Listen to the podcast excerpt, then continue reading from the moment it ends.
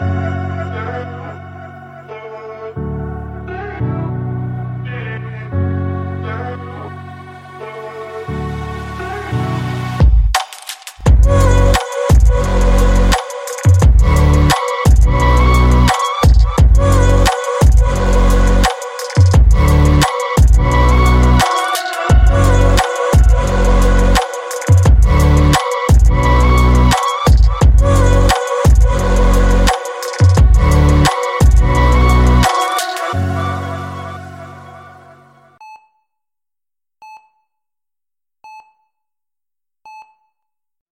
commencer par un petit texte.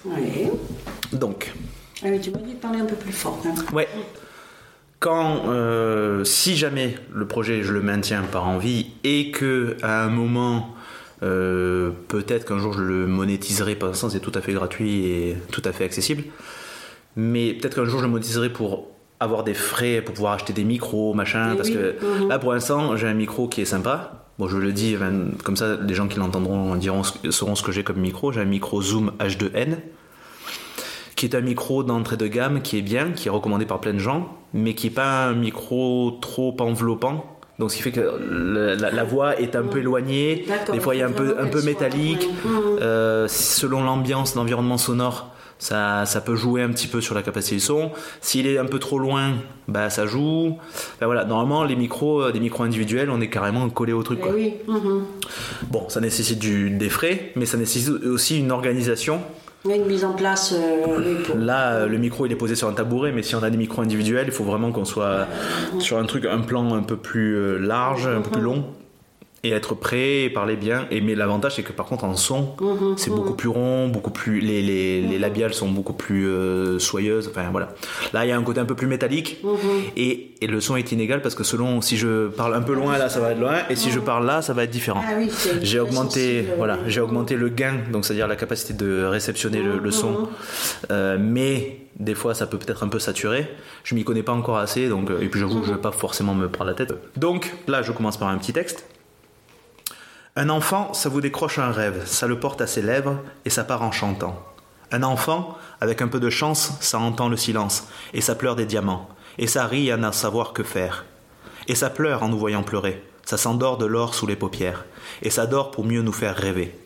Un enfant, ça écoute le merle qui dépose ses perles. Sur la portée du vent, un enfant, c'est le dernier poète de monde qui s'entête à vouloir devenir grand, et ça demande si les nuages ont des ailes, et ça s'inquiète d'une neige tombée, et ça s'endort de l'or sous les paupières, et ça se doute qu'il n'y a plus de fées.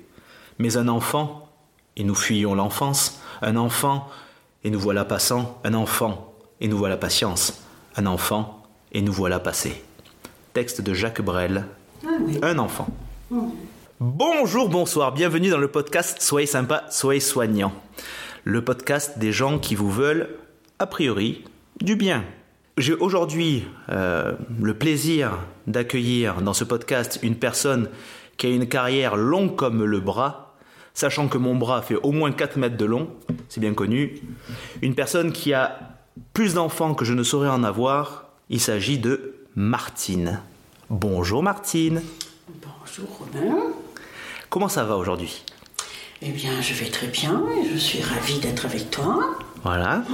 Alors juste, je je le redis, peut-être des fois il y aura un problème de son, mais euh, tu parles un peu plus posé, donc c'est peut-être pour ça difficile, donc je vais pas pousser. Donc si jamais il faut augmenter le son, le volume de, vos, de votre ordinateur ou de du support sur lequel vous écoutez. Ne vous inquiétez pas. Donc Martine, donc comme tu le sais, ce podcast parle des soignants au sens large. Pour l'instant, je parle que des soignants. Je parlerai peut-être un jour des patients ou des personnes qui ont besoin d'être accompagnées. Là, à cette heure, je parle que des soignants, mais au sens le plus large. C'est-à-dire que ça va de. J'aimerais parler des parents aidants, j'aimerais parler des, euh, infirmiers, faire parler les infirmiers, ça je l'ai un peu fait, des éducateurs, je vais le faire. Euh, tout ce qui concerne de près ou de loin l'accompagnement des gens dans des situations compliquées qui nécessitent des soins. Donc aujourd'hui, Martine, toi tu as une, euh, un métier un peu atypique que je pense pas que le grand public connaisse. Est-ce que tu peux nous en parler un peu plus? Donc, euh, donc j'étais famille d'accueil, mais euh, retraitée maintenant. Et euh, ma particularité actuelle est que euh, après ma mise en, en retraite, j'ai eu la possibilité de garder donc les deux enfants que j'avais en accueil. Ok. Donc qui font actuellement ces deux enfants partie intégrante de, de notre famille, de notre couple. Tu, l'as, tu les as adoptés? Non, ils ne sont pas adoptables. D'accord, ok. Euh, on va revenir là-dessus. Je vais, si tu veux bien, on va commencer par la genèse de tout ton parcours. Et pour en arriver après à parler de cette situation en particulier, mais d'autres, d'autres choses, euh, si tu le veux bien. Parce que là, il y a plein de choses qui me viennent. Là, par exemple, la, la possibilité d'adopter ou non, ou pourquoi pas adopter, quel type d'adoption, parce qu'il y en a plusieurs.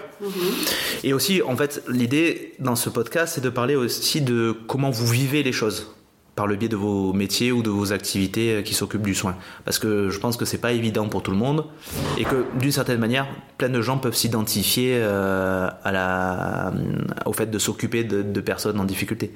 Donc voilà, on va, voilà. Donc si tu veux, je vais, on va commencer par euh, le début de ton parcours et comment tu es arrivé dans ce, dans ce chemin-là? Mhm, D'accord, ouais. Euh, donc j'ai été éducatrice donc euh, pendant quelques années Mhm. en IME. Ouais. Euh, c'est vrai que ça a été un, un très beau moment de vie pour moi. Je me suis vraiment éclatée euh, d'être dans cette institution. Euh, après, euh, vers l'âge de 50 ans, donc je me suis retrouvée bon, au chômage en fin de, de contrat. Ah, c'était un contrat. Mais Oui. combien de temps t'as eu le contrat? Au 4 ans, ouais. Ah, ils t'ont pas CDisé euh, Non, non, non, non. Et, et donc, euh, à ce moment-là, je me suis dit, bon, ben, il est hors de question de retrouver du boulot Ouais. enfin, ça ne me tentait plus. Euh, mes enfants naturels, donc, Ouais. euh, étaient partis de la maison. Et euh, Donc les enfants que tu as eu avec ton mari, parce que Voilà. pour préciser, à naturel, c'est parce que Oui. actuellement tu t'occupes d'enfants, comme on a dit en, en amont, et là c'est juste pour donner un distinguo, c'est les enfants que vous avez eu ensemble, Voilà. et Mhm. après il y a les enfants dont vous vous occupez actuellement, mais qui ne sont pas vos enfants euh, biologiques.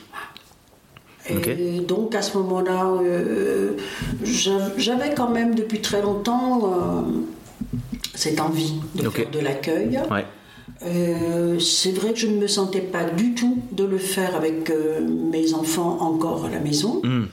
Donc quand ils sont partis de la maison, bon, ben, j'ai proposé ça à mon mari. Bon, au départ, il était très, moi, lui était encore en activité, Ok. euh, était pas du tout chaud pour ce genre de parcours, mais tout en me disant bon, écoute, euh, on essaye, voilà. Sachant que lui, il est pas du tout euh, dans Non, ce pas du tout dans milieu-là. ce milieu. Non, du tout, du Il travaille dans, on peut le dire, il est comptable. Il est comptable. Hmm. Mm. Pas il était comptable. De formation Mm. comptable, ouais. Ok. Et, et donc on s'est lancé donc en 2000, euh, 2003. Ok. 2003-2004. Et, hum, et donc, bon, évidemment, le départ était complètement. euh, euh, J'avais prévu. Euh, euh, je, voyais cet accueil à la campagne, en pleine campagne, à ce que ce soit des enfants, que ces enfants puissent se ressourcer euh, Ouais. au contact de la nature, enfin tout ça. Ouais. Euh, en fait, on l'a fait quelques années dans ce contexte-là, mais il s'est avéré que les enfants qu'on accueillait à cette époque, on n'avait vraiment rien à faire de la campagne. Ouais. Et, et en fait, on passait beaucoup de notre temps à faire le taxi, quoi, en fait, pour revenir euh, en ville, enfin, voilà. Parce que c'était des enfants qui avaient connu la ville et Euh, à qui ça des manquait. enfants qui, avaient, qui, le- qui étaient rattachés au niveau scolaire, ne serait-ce. Ah oui, d'accord. Voilà, donc, Oui. au niveau scolaire, au niveau des copains. Euh, et puis il y avait toujours des rendez-vous Ok. en prise en charge. Et, et donc on a fait ça pendant trois ans donc à la campagne. Après on a acheté une maison donc qui s'est rapprochée. Euh, rapproché un petit peu de, des écoles et, Ouais. et des spécialistes dont on a besoin dans, dans ce métier. quoi, voilà. Ok. Euh, bon, là, j'ai plusieurs questions. On va- partir sur le fait que. Sur, la, sur les problématiques que rencontrent ces enfants dont vous vous occupez. Qu'est-ce que, quel type d'enfants euh, viennent euh, dans votre maison, du coup? Alors il y a, il y a tout, mais euh, la plupart du temps, ben, évidemment, c'est des enfants euh, complètement cabossés au niveau affectif, Ouais. Euh, des enfants maltraités, délaissés, malades parfois. Euh, Aussi bien sur le, du- au niveau du corps qu'au niveau de, de l'esprit. enfin, De de- l'esprit, ouais, bien qui ont des, des soins psychiatriques aussi bien somatiques. Ouais. D'accord. Et, et donc, c'est vrai qu'il y a toujours, toujours besoin d'une prise en charge, quoi, que ce soit au niveau psy, au niveau euh, orthophonie, psychomote, euh, Ouais. toujours, toujours besoin de, de ce lien, quoi, ouais. Après, euh, que dire euh, On retombe, enfin, personnellement, je suis vite revenue quand même un petit peu de mes grandes théories, puisque quand je travaillais en institution, je me disais, ah, moi, si j'étais, euh, si je travaillais en autonomie, je proposerais ceci, je proposerais cela. Et en fait, euh, quand je me suis retrouvée effectivement plus autonome, euh, je me suis rendu compte quand même qu'il y avait des limites. Euh, ben déjà que les enfants souvent euh, n'avaient pas envie d'adhérer, euh, même si nos intentions étaient Bonne. pétries de, de- de bonnes intentions, Mm. les enfants n'ont pas forcément envie d'adhérer à Non, tout pas ça. cette capacité-là. Ouais. Ouais. Et euh, ce qui est très, est très déroutant, Hmm. euh, pour nous, adultes, plein de bonne volonté, enfin, c'est que c'est des enfants qui souvent ont un sens de, de loyauté vis-à-vis de leurs parents naturels Ouais. qui est extrêmement déroutant pour nous. Ouais. Mais finalement, comme beaucoup, de- comme quasiment la plupart des enfants. Voilà. Hmm. Voilà. Comment, comment concevoir qu'un enfant qui a été euh, battu, maltraité, euh, je Ouais. ça, euh, puisse encore euh, vouer ce culte à papa-maman Ouais. C'était très très difficile Ouais. euh, à accepter. Et on travaille avec. Et Ouais, ouais. c'est vrai que je pense que un des points qui m'a le plus aidé, c'est de voir, d'avoir à grandir en même temps qu'eux, quoi, en fait. Ouais. Donc comment t'as fait pour euh, apprendre justement à, à du coup peut-être un peu plus humble vis-à-vis des attentes que t'avais ou des choses comme ça? Comment t'as fait? Ben, tu te prends plein de claques dans la gueule en te Ouais. disant ben, T'as vu là, t'essayais de prendre la place d'une maman qui, d'après toi, Ouais. n'existe pas, mais finalement, dans son cœur, elle existe. Ouais. Donc, euh, faut faire avec. Ouais, c'est plein d'essais, d'échecs et euh, de, on continue à avancer quoi. Ok. Et c'est vrai que le premier accueil que j'ai eu, Hmm. c'était une jeune fille qui n'avait jamais été placée auparavant, qui avait 14 ans. Ok. Mais donc déjà euh, formé euh, au niveau euh, psychique, puis, qui avait déjà des idées, ouais. très très rigide et Ouais. dans une, une protection absolue des parents Ouais. qui étaient incarcérés pour euh, maltraitance. Ok. Mais euh, il ne fallait absolument pas en parler. Elle défendait ses parents bec et ongles. Ouais. Et c'était très très difficile. Quoi. Elle, Ouais. ne, elle ne pouvait pas me saquer. Elle ne pouvait pas. Ouais, ouais. Oui, t'étais trop en conflit avec ce que le. Elle ne pouvait pas parce que je représentais, Laquelle euh, ben, je représentais la personne qui, qui l'avait coupé de sa mère. Quoi. Elle, Ouais. ne voulait pas, elle ne voulait pas sortir de cette idée. Oui. Quoi. Identification contre identification, transfert contre transfert, tout ça. Ouais. Donc, tous les 15 jours, ils allaient. euh, Il y avait son petit frère pendant un an qui est resté avec nous aussi. Et bon, tous les 15 jours, ils allaient voir les parents en prison. Ok. Terrible, terrible, terrible. Quoi. Le, Hmm. le petit frère avait, avait envie, lui, de un peu de parler parce qu'il sentait qu'il y avait eu des choses quand même anormales Hmm. Ouais. au sein de la famille. Que... Mais le petit frère, tu l'accueillais pas Euh, si, Si, tu l'accueilles, excuse-moi, j'ai- Un, un an simplement. Ok, ok. Euh, après, il est parti, et la ouais. est restée. ouais. Et hum, que la fille voulait absolument, pour elle, euh, non. C'était l'erreur ju- judiciaire Ouais. absolue. Tout était parfait dans sa famille, quoi. Mais jusqu'à euh, dénigrer, par exemple, le repas, quoi, en fait. Oui, oui, d'accord. Ta saucisse, elle est dégueulasse, moi je la mangerai pas. Hmm. Il n'y a que la saucisse de ma mère que je mange. Oui, elle rejetait, elle rejetait tout. Tout, tout, tout, tout, tout. Hmm.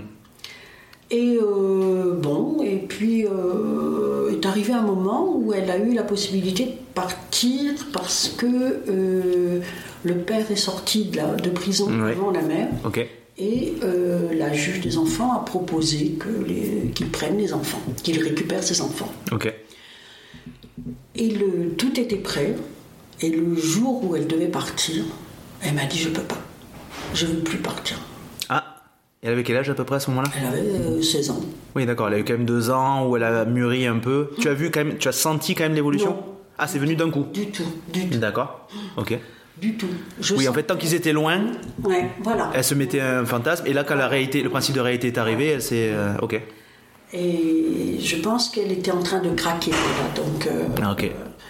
Et effectivement, bon, on- avec euh, l'éduc référente, on est arrivé à contacter la juge très vite parce que le père Hmm. avait un droit. Là. Oui, bien sûr. Oui, l'autorité parentale. Pour info, moi qui m'occupe des enfants, Oui. on est souvent euh, amené à ce genre de situation, ou même des enfants qui ont été déclarés officiellement en situation de euh, difficulté, euh, maltraitance et tout ça avec les parents. Souvent, l'autorité parentale est encore laissée à certains parents. Donc, ça veut dire que. Euh, mais après, c'est aussi admettre qu'ils ont droit à une seconde chance de s'amender de, ou de, de s'améliorer. Je pense. Bah, Bon, je ne mettrai pas de théorie parce que j'ai pas réfléchi là-dessus. Euh, mais le, donc du coup, on se retrouve souvent dans des situations où on peut prendre une décision, mais il faut quand même l'accord du parent, même s'il y a eu euh, ces problèmes-là. Ouais. C'est vrai que moi je le ressens encore à, à l'heure actuelle, euh, les parents ont un pouvoir, un énorme pouvoir quand même, un énorme pouvoir et qui les rend pervers, comme souvent, qui contribue un peu à ça. Tu, tu veux dire les parents dans l'absolu ou les parents dans ces situations-là? Non, les, les parents dans cette situation. Hmm. Leur seul pouvoir qui leur reste, c'est leur autorité parentale. Et Eh oui, c'est la façon, c'est sur laquelle ils peuvent se repérer. Donc euh, je joue Hmm. là-dessus. euh, Je joue, c'est mon droit, j'ai le droit Ouais. de la voir, même si elle n'a pas envie de me voir. Ouais. euh, voilà. Et je trouve ça très pervers. Très, très, très pervers.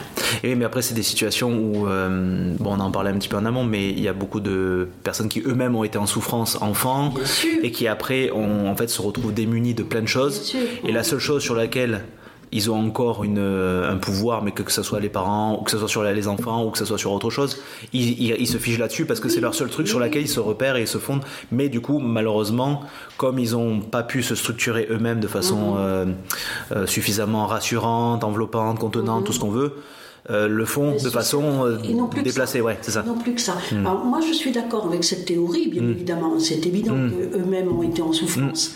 Mais euh, je trouve que c'est n'est pas le moment de régler ce problème-là au moment Ouais. de- où l'enfant est en difficulté. Je pense que la justice, quand même, Hmm. aurait dû euh, pallier à ça depuis belle lurette. Quoi. Ouais, oui.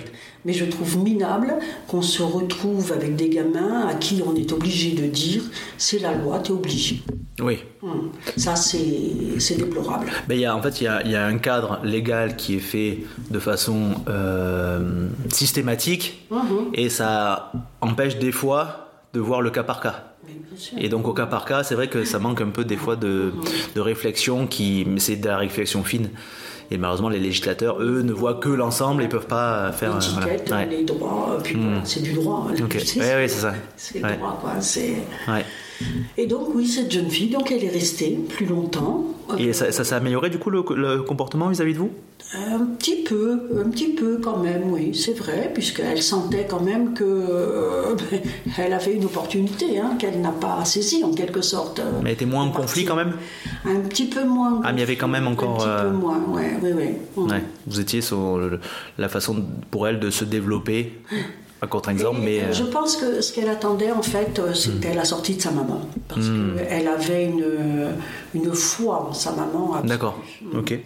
Et donc, elle est partie de chez nous quand la maman est sortie. Ok. Et, et quand la maman a eu le droit de, de les récupérer, de récupérer ses enfants. Et vous avez gardé un lien avec elle? Alors, euh, ce qui est très drôle, c'est que quand elle est partie, euh, donc tout de suite, elle est retombée dans les bras, si on peut dire, Ouais. de sa maman. Ouais. Et euh, j'avais très très peu de liens. Ok. Et un beau jour, euh, par les réseaux sociaux, comme Hmm. ça, j'ai pu parler avec elle, mais ça faisait déjà bien deux ans qu'elle Hmm. était partie. Oui, donc c'était une jeune adulte là, à ce Elle, moment-là. Euh, voilà, elle avait déjà 18 ans, Hmm. 18-19 ans, quoi. Et, et donc, euh, bon, on a commencé à, à recréer une- un lien, quoi, comme Hmm. ça, par, euh, À distance. à distance. Et euh, un jour, je lui ai dit si tu veux, euh, je viens te chercher, tu viens passer quelques jours à la maison si tu en as envie. euh, voilà. Hmm. Et elle m'a dit oui, viens tout de suite. Et le lendemain, j'ai l'émotion. Le lendemain, Hmm. je suis allée la chercher. Elle avait une petite fille, un bébé. Ah, Et euh, je l'ai retrouvée, je l'ai ramenée à la maison. Et elle est restée comme prostrée à la maison. Elle était là. Ouais. Alors elle était absolument incapable de même de s'occuper d'elle. Elle mangeait quasiment pas. Euh, la petite fille, euh, ben, je crois que c'est moi qui m'en suis occupée pendant les 3-4 jours qu'elle était là. elle était toute. euh, C'était un nourrisson? Oh Non, c'était une petite fille qui avait euh, déjà 8-9 mois, je pense. Oui, elle a eu pas longtemps après qu'elle soit partie de chez vous, quoi. Oui, oui, Hmm, oui, oui, oui, Ok. oui. Et euh, au bout d'un moment, je dis bon, mais, mais qu'est-ce que je fais quoi Hmm. Donc, euh, je lui dis on va te raccompagner, je vais te raccompagner peut-être. euh, euh, oui, bon, quand tu Hmm. veux. bon. Mais bon, c'était. euh, Moi, j'avais d'autres jeunes à la maison. Ouais. Je pouvais pas. Oui, tu pouvais pas t'en occuper comme tu aurais Non, aimé t'en occuper. Je, je sentais. C'était fragile, quoi, quand Ouais. même, comme situation. Ouais. Je la sentais très, très mal. Ok. sûr. Mais je l'ai raccompagnée. On Ok. a continué notre euh, relation, Ouais. comme ça. Et euh, du jour où elle a complètement coupé les ponts avec sa maman, Ouais, là, elle s'est raccrochée complètement à moi. quoi. d'accord. Et- Elle avait besoin de toutes ces étapes-là pour arriver à Voilà, un lien un peu plus détendu avec Et toi, en elle tout a cas. pu dire à sa fille Je ne peux pas t'expliquer ce qui m'est arrivé, mais Martine est- a été ma seconde maman. Quoi. D'accord. Et à l'heure actuelle, on a toujours des relations, on se voit régulièrement, elle est même venue en vacances avec nous, elle a beaucoup évolué, quoi. elle s'est beaucoup Ben- épanouie à partir du moment où elle a pu couper cette relation avec sa mère. quoi. Et j'ai l'impression de ce que tu m'en dis, parce que j'ai pas non plus la, la connaissance de exactement, euh, mais j'ai l'impression qu'elle, en fait, finalement, elle avait besoin de faire sa crise d'adolescence avec toi, Oui. d'une certaine manière, Oui, oui. mhm. et que du coup, en fait, c'était comme c'est la crise d'adolescence qu'on appelle crise, mais qui est une crise structurante quand même pour l'enfant, pour le- l'adolescent, parce qu'il a besoin de se, se- se construire souvent en opposition avec sa- la figure parentale pour pouvoir trouver sa part d'autonomie et après. Une fois qu'elle est passée, revenir après dans les trucs Voilà, l'ont construit. voilà, tout à fait. Et donc j'ai l'impression de ce que tu m'en dis, ça me donne en tout cas cette image-là, qu'elle a dû s'opposer à toi, mais pour pouvoir se construire et trouver sa propre identité. Et une fois qu'elle a trouvé son identité, assez difficilement, hein, elle a pu revenir de façon un peu plus apaisée Oui. avec toi. Ça c'est cool, d'accord. C'était, oui, c'était beaucoup plus violent que, que n'importe quelle crise d'adolescence. Hmm. Ouais, bien sûr. dans le fait que elle, elle pensait que elle pff, je pense qu'elle s'imaginait qu'elle n'aurait jamais pu survivre. Le mot est hum, Un euphémisme Ah, Ouais. ouais. Ok.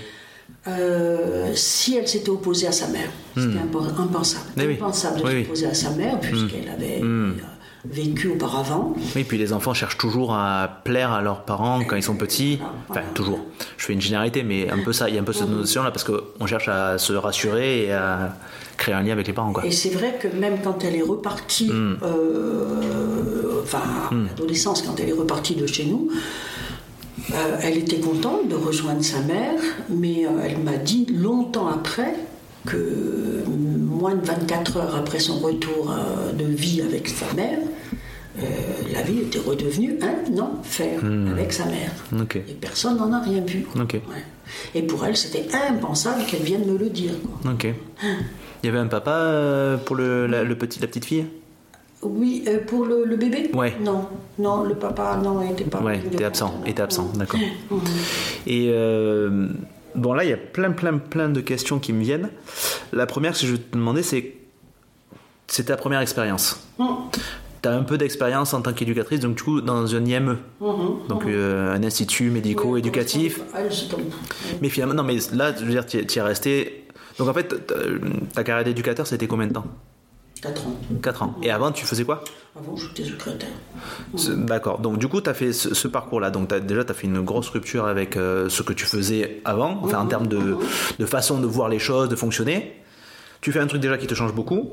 Tu repasses à un autre truc qui te change encore beaucoup. Comment, sur quelle base tu arrives à t'appuyer pour pouvoir... En plus, tu me racontes une histoire qui est difficile. Ta première expérience est très intense apparemment. S- Comment tu fais pour te développer et pour dire demain je continue, après demain je continue, l'année prochaine je continue. Comment, qu'est-ce qui t'anime, qu'est-ce qui t'aide, malgré ces difficultés qui sont quand même assez importantes? Qu'est-ce qui te permet de dire je, tu continues malgré cette première expérience qui pourrait pour certains être figure de ah ben si c'est ça le taf, j'arrête? Alors, il y a. Ben, déjà, euh, bon, tu as un enfant, mais en même temps, souvent, tu en, as un autre aussi, donc avec deux, deux problématiques différentes. Donc, Hmm. euh, euh, tu te dis, est-ce que. Donc là, tu avais d'autres gamins en même temps qu'elle. Hein? J'avais le petit frère au bout, au, ouais. au début. Après, le petit frère est parti, mais j'ai eu d'autres enfants qui Ouais. sont venus aussi, qui étaient attachants, qui étaient Ok. euh, pas simples à gérer, mais attachants, euh, et qui eux comptaient sur toi. Quoi. Enfin, ils disaient, Ben, je suis content Hmm. d'être avec toi, quoi, quand même. hein. Donc. euh, Ça faisait soupape un peu. voilà, il y a ça. Après, il y a l'aspect aussi euh, matériel, en quelque sorte, parce que toi, tu t'es installé, mais Hmm. ben ouais, comme tu installes ta baraque hein, quand même. Euh, donc, euh, euh, tu, tu fais en sorte d'avoir une voiture euh, convenable parce que tu vas Hmm. avoir à véhiculer des enfants euh, qui sont des enfants, donc tu as, Ouais. un engagement, une responsabilité. C'est l'engagement qui te fait tenir ou il y a quand même des trucs, des Non, récompenses non, quand même? Non, non, non, non. Oui, c'est c'est le, c'est l'attachement. Puis en fait, à chaque fois, tu te dis, euh, enfin, je me dis, mais, mais c'est toi qui as merdé, c'est pas possible, quoi. Donc, euh, allez hop, tu y retournes et tu reprends les choses autrement avec elle ou avec lui. Et, euh, et puis, bon, ben voilà, tu fais, euh, tu fais deux pas en avant avec le gamin, t'en refais trois en arrière. Mais, mais c'est pas grave, tu revois les choses différemment et t'avances, t'avances, t'avances, quoi. Est-ce que tu t'es senti stimulé intellectuellement et on va dire non plus globalement psychologiquement par ces, ces, ces difficultés Mais tu t'es senti stimulé Oui, oui, oui. oui. et émulé même presque Oui, oui, bien sûr. Mm. Bien sûr, parce que ça te, ça te renvoie euh, à tes propres affects, à plein, plein, Mm. plein de choses, bien évidemment. Bien évidemment. quoi. Et qui t'aide dans ces cas-là quand tu es en difficulté euh, Est-ce que tu as des personnes à qui tu peux te référer quand tu es en difficulté? Euh, normalement, chaque enfant a une, une référente, une éducatrice euh, référente, Mais dans quelle structure? Dans le cadre de l'ASE. Ouais, de la LASE, voilà. sociale. Donc l'aide sociale à l'enfance. hein. Euh, après, dans chaque secteur, il y a aussi les psychologues de l'ASE aussi. Ouais. à qui on peut euh, demander de l'aide. hein. Et est-ce que ça marche?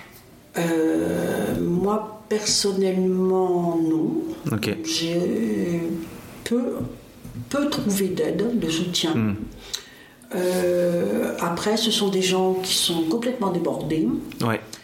Euh, Pas beaucoup de moyens. À l'époque, déjà, ils me disaient on est débordé, on est débordé, on a 40 dossiers. Je crois qu'à l'heure actuelle, ils en sont à 70. Hmm. Oui. Hein. Euh, euh, 70 dossiers euh, d'enfants à gérer, bon, c'est euh, plus les familles. hein. Oui, c'est intenable. C'est. Bien euh, sûr, bien sûr, oui.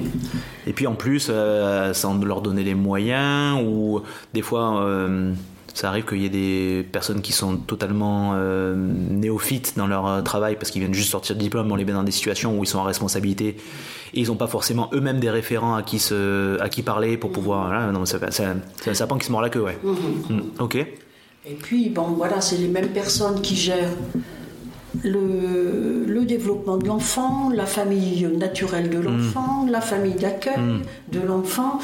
C'est un peu complexe, et à savoir qu'il y a quand même des parents naturels qui ont, euh, je reviens sur ce que je disais tout à l'heure, euh, suivant leur personnalité, euh, elles arrivent à impressionner les travailleurs sociaux.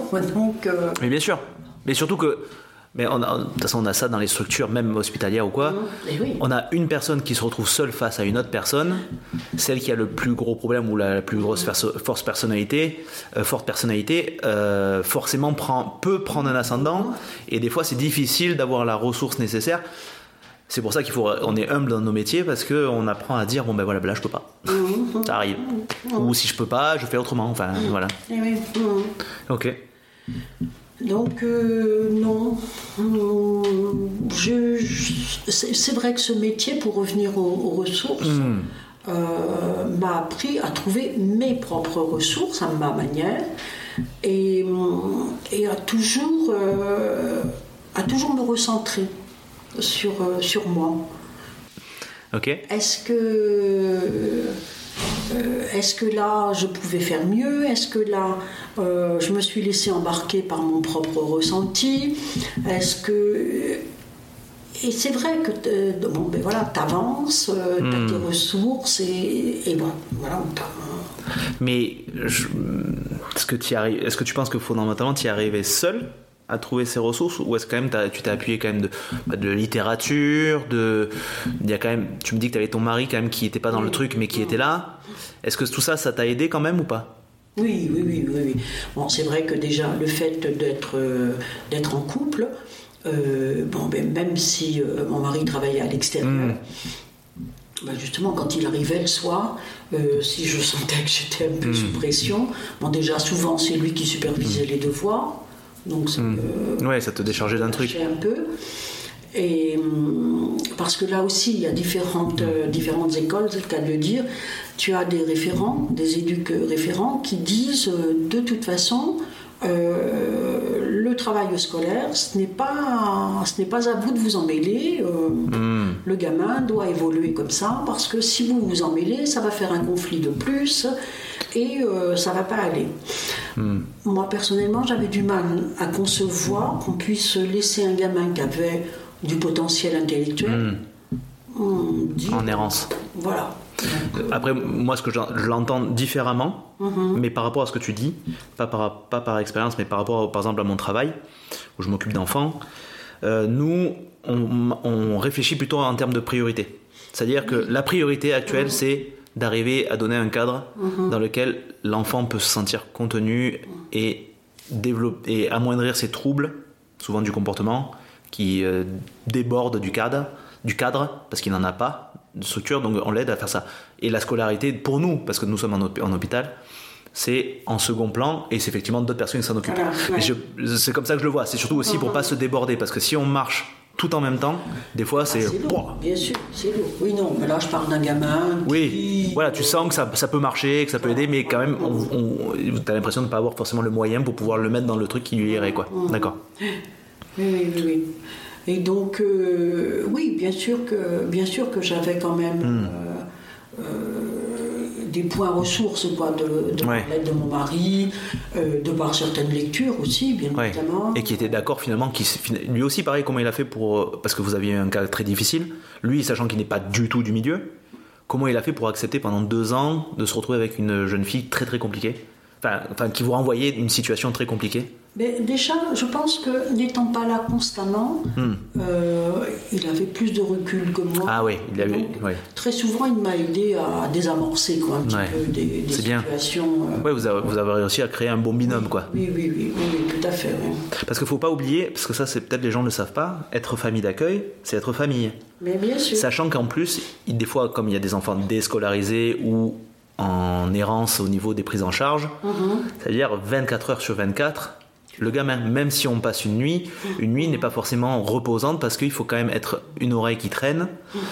Et euh, au cas où, parce que l'enfant lui-même n'étant pas habitué ou peut tester le cadre, euh, ça peut aller du simple je j'arrive pas à dormir à, mettre le boxon parce que c'est très compliqué pour lui, très anxiogène.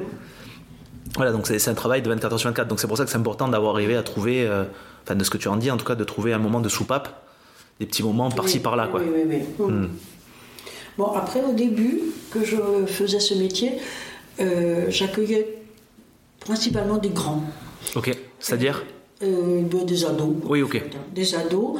Donc, c'était relativement facile l'été de dire bon, là, je prends 15 jours, 3 semaines de vacances. D'accord. Et ils allaient où dans ces cas-là? Alors, souvent en colo. Ok. Ou des retours en famille hmm. pour un petit moment ou euh, oui, beaucoup en colo, dans d'autres familles d'accueil d'ailleurs aussi. Et euh, je vais te poser la question rapidement et tu, tu me dis ce que tu veux m'en dire. Est-ce qu'il y a une rémunération correcte pour euh, cette prise en charge? Est-ce que vous pouvez, ça, c'est suffisamment englobant pour tout, prendre en compte tout le quotidien et tout ça? Oui, oui, j'ai trouvé correct si tu as euh, l'énergie d'en accueillir plusieurs. oui, un, c'est, financièrement c'est compliqué. pas plus, Parce que en fait, euh, j'avais une, euh, j'ai travaillé un petit peu au foyer de l'enfance, Oui. un tout petit peu. J'avais rencontré une famille d'accueil, c'est la première fois que je rencontrais une famille d'accueil euh, pour le cas d'un enfant. Elle me racontait être payée, alors je crois, de mon souvenir, ça remonte à, une dizaine, à euh, un peu moins d'une dizaine d'années, 1500 euros. Je me dis, ah ben c'est confortable, Mhm. mais ce qu'on m'a fait relativiser, c'est que, un, euh, c'est 24 heures sur 24, deux, c'est pas un salaire qui est dépensé que pour la personne, mais c'est en fait pour compenser les frais qu'occasionnerait la prise en charge de cet enfant. Ouais, pas- Ouais, voilà, c'est ce que j'ai cru me souvenir, donc peut-être que je me trompe. Moi, je crois, euh, je crois que c'était calculé de la sorte. Euh, au niveau salaire, il y a ta partie salaire et ta partie euh, indemnisation pour la prise en D'accord, charge. ok, ok. hein. Donc, je crois que c'est à peu près euh, 3 heures de SMIG par jour, D'accord. hein, par enfant. Ouais. D'accord Euh, Donc, 3 heures de SMIG. Ça veut dire une heure de SMIC pour, pour- parce qu'il y a eu récemment une polémique sur les 3 heures de SMIC pour comprendre qu'on multipliait par 3 le SMIC. Non. Ouais. C'est une heure payée au SMIC. Donc il y a 3 heures. Ouais, Payé SMIC. au Donc, SMIC. euh, on va dire Voilà. 30 euros de salaire. Ouais, voilà, c'est ça, c'est ça, c'est ça. Grosso modo. Et alors, tu as ton salaire, tu as tes 3 heures de SMIC. Sachant que t'es payé que 3 heures, mais tu t'en occupes 24 heures. C'est ça donc. Bien sûr. Hein. Donc Mhm. on te paye 3 heures pour une occupation de 24 heures de quelqu'un. Voilà. Donc ça veut dire qu'il y a 21 heures non payées. Voilà. Ok Mhm. Non indemnisées. Voilà. Ok Mhm. À cela s'ajoute euh, l'allocation d'entretien. Ok. Donc, est, euh, ça varie un petit peu d'un département à l'autre, mais grosso modo, c'est 22 euros par jour et par enfant. Ok. En plus. Ouais, c'est le forfait hébergement quoi. Voilà. À cela s'ajoute un petit peu d'argent de poche pour l'enfant. Alors ça dépend, c'est une tranche d'âge, euh, ça commence à 5 euros pour les... euh, Ça c'est l'ASE qui paye ça? Oui, oui. Ok. Euh, 5 euros et ça va jusqu'à 30 ou 40 euros Ok, ok. bientôt, quoi, Ok, ok. quelque chose comme ça. À cela s'ajoute aussi euh, 40, euh, 47 euros par mois et par enfant de vêture. Ouais, ce qui est pas beaucoup. Surtout quand Ouais. des enfants qui changent en permanence de vêtements. euh. Oui, bon, après, quand un enfant arrive et rien, c'est dur. Ouais. Parce que tu as tout à acheter. Ouais. Après, quand tu l'as. euh, Oui, tu peux le réutiliser, le re- recycler. Ouais, comme toute famille finalement. Ça, non, non, moi, de Ouais. ce côté-là, je ne trouvais pas ça. Ok, ok, compliqué. Ouais. Mais c'est quand même. euh, parce que je veux pas du tout réduire le. On en a parlé aussi en amont. Euh, je fais partie des gens qui ne veulent pas réduire la reconnaissance ou la revalorisation d'une profession juste par le salaire. Mais quand même, ça en fait partie. Bien Si c'est quand même pas des, des, des sommes astronomiques. Alors, tu brasses beaucoup de sous, bien sûr. Quand tu quand accueilles euh, trois, trois gamins et qu'en plus de ça, dans le courant du mois, tu as dépanné une collègue que tu as pris son gamin pendant un week-end, donc c'est su- un petit peu surévalué, enfin des trucs. Donc, tu arrives avec euh, des bulletins de paye. euh, effectivement euh, extraordinaires mais mais Des millions d'euros certainement. mais, mais voilà, bon, mais, moi, c'est vrai que j'ai jamais rechigné à les emmener en vacances, à les emmener au cinéma, au spectacle. Oui, sur du temps perso. Et, euh, Bien hmm. sûr. hein. Bah, de toute façon, on parlait de soupape. Je pense que c'est une soupape aussi pour toi de les amener dans un endroit où ils sont hors contrainte oui. et que c'est. euh, bah, bah, de toute façon, tu, tu bricoles au fur et à mesure. Quoi. Bien sûr, en fonction de chaque gamin. Quoi. Ok. Euh, et du coup, après. euh, Là, je rigole parce qu'il y a une petite qui arrête pas de passer, qui fait des petites Ouais. grimaces, elle est rigolote. Donc, le... donc tu as fait cette première expérience Mhm. qui a été intense, mais tu as eu quand même d'autres gamins en attendant qui te permettaient. Donc, passer ce cap-là, tu arrives maintenant, donc on, on va dire qu'il y a une dizaine d'années Oh, il y a plus. euh, Ouais, plus. Il y a plus. Euh, oui, il y a. hum, Oh, il y a 16 ans. Voilà. Donc, tu arrives à cette première expérience, donc tu t'es aguerri d'un petit peu quand même d'expérience. Tu en arrives à la suite. Donc, ensuite, ça, ça roule plus facilement, c'est euh, ou ça reste quand même des moments euh, intenses et euh, un peu compliqués avec certains gamins. Et et il y a eu des moments aussi où, euh, plusieurs fois dans mon parcours, hein, il y a des moments où j'ai dit là, je ne peux plus. Alors, comment tu fais dans ces cas-là? Je ne peux plus. Quand je me rends compte que un gamin, mais rien que d'entendre le matin le- la porte, Ouais. ça y est, ça démarre. Ouais. Qu'est-ce que je vais faire? Quand j'en arrive là, je me dis non, mais là. En plus, il est chez toi, donc c'est pas la même chose que quand on est au boulot. Alors, comment tu fais? Et, et bien au bout d'un moment, je commence à réfléchir avec euh, le référent à dire là, je finis l'année scolaire, par exemple, mais je ne peux pas au-delà. Vous pouvez facilement euh, déléguer une prise en charge? Comment vous faites? Pour moi, ça a été à chaque fois, euh, il fallait vraiment que je sois au clair avec moi pour dire qu'elle accepte, qu'elle me juge ou qu'elle me démonte, ce sera comme ça. Parce que je savais que je, ne, que je faisais du mauvais boulot. Je ne pouvais plus. Non. Euh, oui, mais parce que ça. Moi, les gens qui disent euh, j'aime tellement les enfants, ça me ça ne me va pas. Mais en fait, tu les aimes, les enfants. C'est être en colère ou ne pas pouvoir accepter quelqu'un, ce n'est pas ne pas l'aimer. C'est l'aimer, mais dire que là, tu n'es pas en capacité de pouvoir l'accueillir. Voilà, je ne peux plus. Oui, mais c'est pas des questions. C'est pas une question que tu te poses avec ton propre gamin, pareil. Eh non, mais c'est compliqué. Oui, bien sûr. Voilà, c'est quand même. Non, en plus là, euh, nous, je veux dire, là, c'est importer le travail dans sa maison. C'est pas la même chose. C'est beaucoup plus, euh, beaucoup plus impliquant. C'est importer le travail dans ta maison, mais en plus de ça, c'est quand même travailler euh, que dans l'affect. Parce que quand on te dit de toute façon, euh, vous n'êtes pas là pour les aimer, vous êtes là pour les élever. c'est la même chose avec, en tant qu'infirmier. Hein. Voilà. Je ne sais pas ce que ça veut dire et je ne réponds pas. Quoi. en fait, c'est, je l'ai déjà dit, mais en fait, le, par exemple, le parcours infirmier a été jalonné comme ça dans son histoire où à un moment on était dans la surempathie, puis après moins dans l'empathie, puis après il fallait calculer. Maintenant on parle calculer la distance et là du coup maintenant on parle de distance soignant-soigné, mais il y a une notion quand même de protéger en fait l'affect du soignant pour lui donner une sorte de cadre. Mais évidemment, dans les faits, dans la pratique, dans le terrain, on n'oublie pas qu'on est des êtres humains avec nos qualités, nos limites, nos faiblesses, nos forces, et que l'affect quand même est un enjeu. Évidemment, ce n'est pas parce qu'on n'apprécie pas quelqu'un qu'on ne doit pas s'en occuper, parce qu'il y a plein de gens qui nous renvoient des attitudes négatives, mais en fait, mais on a quand même une certaine forme euh, d'affection, je vais dire le mot amour, mais pour donner une idée, enfin, grosso modo, on a de l'élan pour l'autre, en dépit des, images négatives qui nous renvoient, du coup qui va nous faire plus ou moins pouvoir travailler avec lui. Et si des fois l'impression négative est trop forte, ou parce que c'est trop positif justement, parce qu'après il faut aussi accepter de s'en séparer, parce que quand même tu as des enfants certainement que tu dis avec qui tu t'es attaché, enfin si le mot attaché est juste là. Mhm. Et donc, pour, au moment où ils doivent prendre leur envol ou aller retourner dans la famille, ça doit être super compliqué. Donc, je pense qu'il y a plein de choses d'enjeux dans le négatif et dans le positif mhm. qui font qu'à un moment, on doit dire bon, là, je dois mettre une distance et euh, pouvoir déléguer ou pas. Euh. ça, après, euh, en fonction de l'évolution du, mot, même si tu as, si tu as un lien fort avec mm. l'enfant ou le jeune que tu accueilles et que ce jeune doit partir de chez toi, moi, à chaque fois, je disais, ben, c'est pour aller vers le mieux. Ouais. Donc, c'est ça notre lien, il, existe. Et même si tu es à 100 km de chez moi, euh, le lien y est. Quoi. Euh, oui, tu as créé quelque chose avec lui. Voilà, Plus ou moins fort, plus ou moins distant.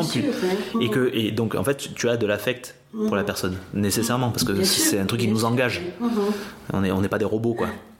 Et donc, du coup, là, donc, tu as, ce gamin, as un gamin là qui, que tu supportes pas, par exemple, que tu entends la moindre mmh, bruit de porte. Mmh. Comment tu fais pour dire j'arrête la prise en charge Est-ce que tous les familles d'accueil ont les mêmes recours? Est-ce qu'il y a un cadre légal qui vous permet de vous protéger un peu? Comment vous faites pour euh, pouvoir passer le relais? Alors, ça, euh, je pense que c'est euh, un peu au feeling. Hein. Ok.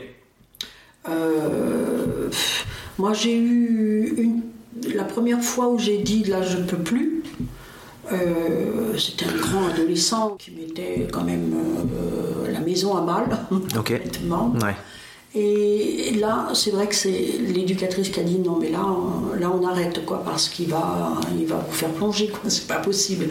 Là, tu as eu quand même la possibilité d'avoir un tiers qui vous dit. Euh, j'ai eu quand même du soutien, et donc, bon, il est parti ailleurs. J'ai gardé le lien quand même, il me téléphonait de temps en temps.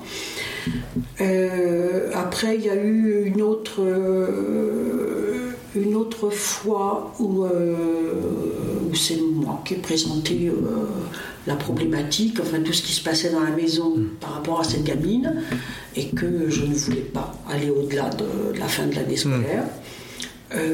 bon, l'éduc était bien embêté parce que c'était ce qu'on appelle un peu une incasable, mais elle a fait avec. Mm. Euh, et puis, euh, après, il y a un autre gamin pour qui ça s'est bien goupillé parce que ça tombait. Enfin, je savais que je ne pouvais pas continuer avec lui, je ne pouvais plus. à ce qu'il y avait des plein de choses qui me, que j'arrivais pas du tout à gérer.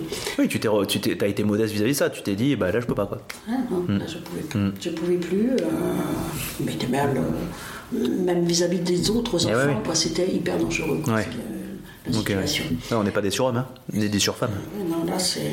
Et euh, c'était au moment où le papa euh, a eu la possibilité de le reprendre. En fait, c'est ce que le gamin voulait. Ok.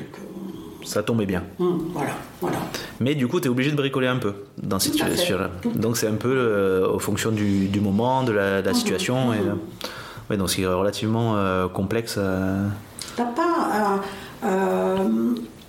Euh, euh, en fait, on est censé avoir euh, des échanges tous les mois avec les référents. C'est très rare quand on l'a. Hmm. Alors souvent, eh ben, c'est la cata, euh, c'est le coup de fil parce que, parce que vraiment il y a un gros problème et voilà. Et t'as pas forcément une réponse d'ailleurs. Ça m'est arrivé d'appeler, de dire euh, là ça va pas du tout, il faut qu'elle me rappelle ou d'envoyer des mails. J'ai jamais eu de, de retour. hein. Euh, J'ai eu euh, pff, plein de situations où, tu te retrouves, euh, Un peu démuni. tu bricoles. tu Ouais. bricoles. Et là, je sais que je l'ai posé un peu de- comme ça, mais je, une sorte de résumé. Là, qu'est-ce qui t'a fait tenir une vingtaine d'années dans cette situation-là? C'est tous 16 ans. ces. 16 ans, j'ai été Ouais. dans la famille d'accueil. Euh, ben, disons qu'il y a eu 10 années euh, un, peu, un peu fortes là, où vraiment je, je bossais, j'avais beaucoup, beaucoup de, de- d'enfants qui, qui tournaient. Ouais. Euh, et après, les, les dernières années, euh, j'étais, euh, c'était beaucoup plus cool puisque j'ai Ouais. eu des enfants qui sont encore là maintenant, Ouais, quoi, si ouais. tu veux. Donc, bon, c'était, c'était une vie de famille là. Hum. Est-ce que tu peux dire que c'est de- c'est devenu une vocation, ce travail? Est-ce que c'est un Non. truc qui, de genre, euh, c'était tous les matins, je- mon travail a un sens et. euh, Non, non, non. Non, ça a été euh, un, con- un concours de circonstances, je pense, qui fait que, que je me suis retrouvée comme ça. Euh, je regrette pas, j'en suis vraiment très très fière d'avoir pu faire ça. Euh, Mais t'aurais pu arrêter à un moment et te dire, je fais un autre boulot? Non, non, non. Euh, c'est vrai que je ne me voyais pas non plus euh, m'arrêter parce que en fait, c'est comme quand tu commences à réfléchir sur toi. Hmm. Il n'y a pas de cesse. Hmm. Et, et là, tu as cette vie euh, à l'intérieur de tes murs, là, Hmm. euh, qui est euh, étroitement liée à la tienne de vie. Ouais. Et, et- et je voulais quoi quand même Hmm. pouvoir comprendre quoi, tout, ce, tout ce fonctionnement. Oui, t'as été quand même, c'est ce qui t'a tenu, c'est l'émulation finalement, la Mmh. stimulation et euh, ce qu'on disait à un moment là. Ah, c'est super ça. Et donc là, euh, donc t'es à la retraite maintenant Mhm. Depuis combien de temps Deux ans et demi. Deux ans et demi. Mais, à ce que je vois, il y a encore deux enfants dans la maison Mhm. qui ont eu des situations compliquées. Donc, Mhm. comment ça s'est goupillé cette affaire? Comment tu peux avoir encore des enfants à charge tout en n'étant plus euh, famille d'accueil officiellement Alors ça a été aussi une, une bataille. Ouais. Parce que, euh, donc, pour euh, la petite dernière, qui a 10 ans à l'heure actuelle, Hmm. euh, donc je l'ai eue quand elle est sortie de la maternité, Hmm. Et euh, vers l'âge de 3 ans, au moment Donc ils ont estimé que la maman, euh, excuse-moi de te couper, pardon. Oui, oui. Je, je- le, ils ont estimé que la maman était plus du tout, en, était pas du tout en capacité alors qu'elle a accouché du, Non, non. ouais, ça a été évalué et tout ça. D'accord. Elle ne pouvait pas. Au départ, euh, la petite devait vivre avec sa maman, Ok. mais avec un gros suivi. euh, Psychiatrique, psy- euh, non, de social. puéricultrice, Ah ouais, tout ça. Et euh, c'est les pédiatres à la maternité qui ont dit non, ce n'est pas possible parce que la petite était porteuse d'une maladie qui faisait qu'elle était vraiment en danger. Elle vomissait énormément, donc Ok. ça demandait un suivi, enfin une surveillance. euh, Mais c'était pas une question de maltraitance là. non. Par rapport à la maman. C'était vraiment de, de la fragilité. Ouais, des, voilà, les moyens n'étaient pas Mais assez. c'était pas de la maltraitance. Voilà, c'était vraiment juste qu'elle n'était pas, elle était pas en capacité. Parce que d'ailleurs, la fille a toujours un lien avec la maman. Voilà, voilà, voilà. ouais. Ok. Et donc, euh, la petite s'est retrouvée donc avec nous. euh, vers l'âge de 3 ans, quand elle a commencé à devoir aller à Ouais. l'école maternelle, donc euh, j'ai dit bon, ben là, je sens que bientôt vous allez m'imposer la retraite et qu'est-ce qu'on fait quoi? Donc, Ouais. il fallait ou l'habituer à une autre famille, Ouais, ou nous donner la possibilité euh, de la garder. ouais. Et donc à ce moment-là, on m'a dit ah oui, pas de problème, si vous voulez la garder, euh, vous la garderez en parrainage, il y a un, un statut euh, particulier pour ça, donc il n'y aura pas de problème. Donc on a continué comme ça. Et euh, par la même occasion, on avait demandé donc aussi pour euh, le garçon, donc qui a 16 ans à l'heure actuelle, et qui était là depuis l'âge de depuis ses 4 ans. Quasiment presque, à, à vraiment gros, pour arrondir, quasiment depuis le début, quoi. Oui, oui, oui, oui, oui. Bon, mis à part qu'il a eu une vie, lui, euh, un peu compliquée, un peu douloureuse avant, quoi, pendant quatre Ok. ans. Et, hum, et donc, bon, il n'y avait pas de problème. Donc, euh, bon, voilà, la vie a continué comme ça. Donc, euh, un jour, on m'a demandé de prendre ma retraite. J'ai fait les papiers. Et euh, un mois, donc le papier de retraite, ça prend quand même plusieurs mois, hein, 3-4 mois. Et un mois avant la- ma date de mise à la retraite, on m'annonce que ce n'était pas possible. Ah D'accord. Juridiquement parlant, c'était pas possible. Il y avait eu des erreurs, des incompréhensions et tout ça. Sans qu'on parle d'adoption en plus. Je veux dire, c'est juste la- les Non. par- le- un parrainage, c'est ça que t'as dit Un parrainage, au départ, c'était un parrainage. ouais. Et c'est quoi un parrainage? Un parrainage, c'est-à-dire que tu, tu gardes l'enfant, tu n'es plus euh, salarié Ok. et tu n'es plus salarié. Ah oui, là, c'est vraiment que tes dépenses personnelles. Voilà. voilà, Ok. voilà. Hum. Et même ça, c'est juridiquement, ils t'ont dit pas possible. Non, parce qu'ils avaient peur que. euh, que- L'argument bidon, Hmm. ils avaient peur que l'URSSAF prenne ça pour du travail déguisé. Parce que quand tu es parrain, Dans une charge de travail, oui. euh, quand tu es parrain, oui, voilà, c'était un peu comme, euh, comme si on me faisait travailler au, no- au noir. quoi. Mais du coup, c'était plus pour vous protéger, vous, alors finalement. Oui, oui, bien sûr. Non, mais c'est ça Non Oh non, Non, c'est des d'accord. conneries, Ok, ok. euh, Ok, ok. conneries, quoi, je pense que. Ok, ok. Non, non. Et, et donc, euh, bon, là, il y a eu une, une lourde bataille euh, entre les travailleurs sociaux et nous. Hmm. Mais on a eu gain de cause. Donc, euh, tout ça, on n'en parle plus. Et puis, voilà. D'accord. Et donc, euh, finalement, on s'était pas. Donc ça, c'était pour les deux, ça arrivait en même temps, quoi, pour voilà, les deux. voilà. Et en fait, disons, pour les travailleurs sociaux n'étaient pas du tout dans le même truc. hein. J'enlèverai le prénom, hein. J'enlèverai les prénoms, Ah, juste. hum. Lui, euh, c'était. ses référents disaient mais le projet de vie pour l'enfant, on l'a fait, c'est qu'il reste avec vous. Hmm. Après, les problèmes administratifs et juridiques du conseil départemental, ils se démerdent, quoi. C'est pas, c'était pas, ça n'avait pas interféré sur, euh, sur le projet de vie de, de l'enfant. Ouais. Et que pour, euh, pour la petite, c'était plus. euh, on, va, on va chercher la bataille un peu quand même. hein. Oui, pour la protéger. C'est Là, c'est vraiment vous qui. C'est. euh, c'est, Ah, c'était eux qui cherchaient la bataille Ouais, C'était pas vous, d'accord. Je croyais que vous, vous avez été dit après, vous avez. non, non, c'était les référents, conseil départemental, tout ça qui était. Qui voyaient pas où était le problème. Quoi. Mais oui, bon, ben, on va la- Elle va changer de famille, puis c'est tout. Où est le problème? Oui, sans prendre en cas euh, Enfin. son développement. Mais non. Hmm. Et moi, je, à l'époque, je leur disais, mais je ne veux pas me rendre du tout indispensable, mais je pense que c'est même pas la peine de lui trouver une autre famille. Vous pouvez tout de suite lui trouver une place en, en, hôtel de, en hôpital de jour, quoi, parce que je, je- je suis certaine qu'elle dégoupille et qu'elle pouvait pas. Elle pouvait pas. Ouais, c'est trop attaché à vous. Bah, bien sûr, mais bien sûr. Elle a- à l'époque, elle avait même pas conscience d'être en famille d'accueil, quoi. Oui, pour vous, vous êtes une seconde famille. Mais bien sûr, Hmm. elle a toujours vécu ici. donc. Alors je précise seconde famille parce que du coup elle voit encore sa maman et elle a capté qui étaient les parents. Donc on en revient au début, parents naturels et parents parents. qui s'en occupent. Là parce que vous n'êtes pas des parents adoptifs. Parents de cœur. De cœur, ok. Voilà, ouais. Ouais, et, euh, et donc comment, alors comment vous avez réussi à faire entendre... euh, Oh, ben, un beau jour, euh, donc j'avais la pression tous les jours, un coup de téléphone. Est-ce que vous avez pu parler à, expliquer à la petite qu'elle allait fa- changer de famille d'accueil, patin couffin Eh bien non, non, non, moi je me sens pas du tout de le faire, je peux pas, tout ça. Et un jour, j'ai dit, bon, ben écoutez, moi je, je, je me sens pas bien dans, dans la situation, Ouais. et on va prendre un avocat. Et mais par contre, ce que je vous propose, c'est que vous, vous veniez lui expliquer. Et la seule chose que je vous dis, c'est que vous aurez un comité d'accueil. Et donc, euh, j'avais parlé avec euh, les psychologues, avec euh, les, toute l'équipe du CMP, enfin. Qui était prête à venir on, vient avec la dépêche, avec le journal, hein, pour euh, quand même soulever le, problème. Et eh ben non, là finalement, ah ben non, ça y est, on a trouvé une solution. Hmm. Donc de parrainage, on est passé tiers ligne de confiance. C'est quoi ça?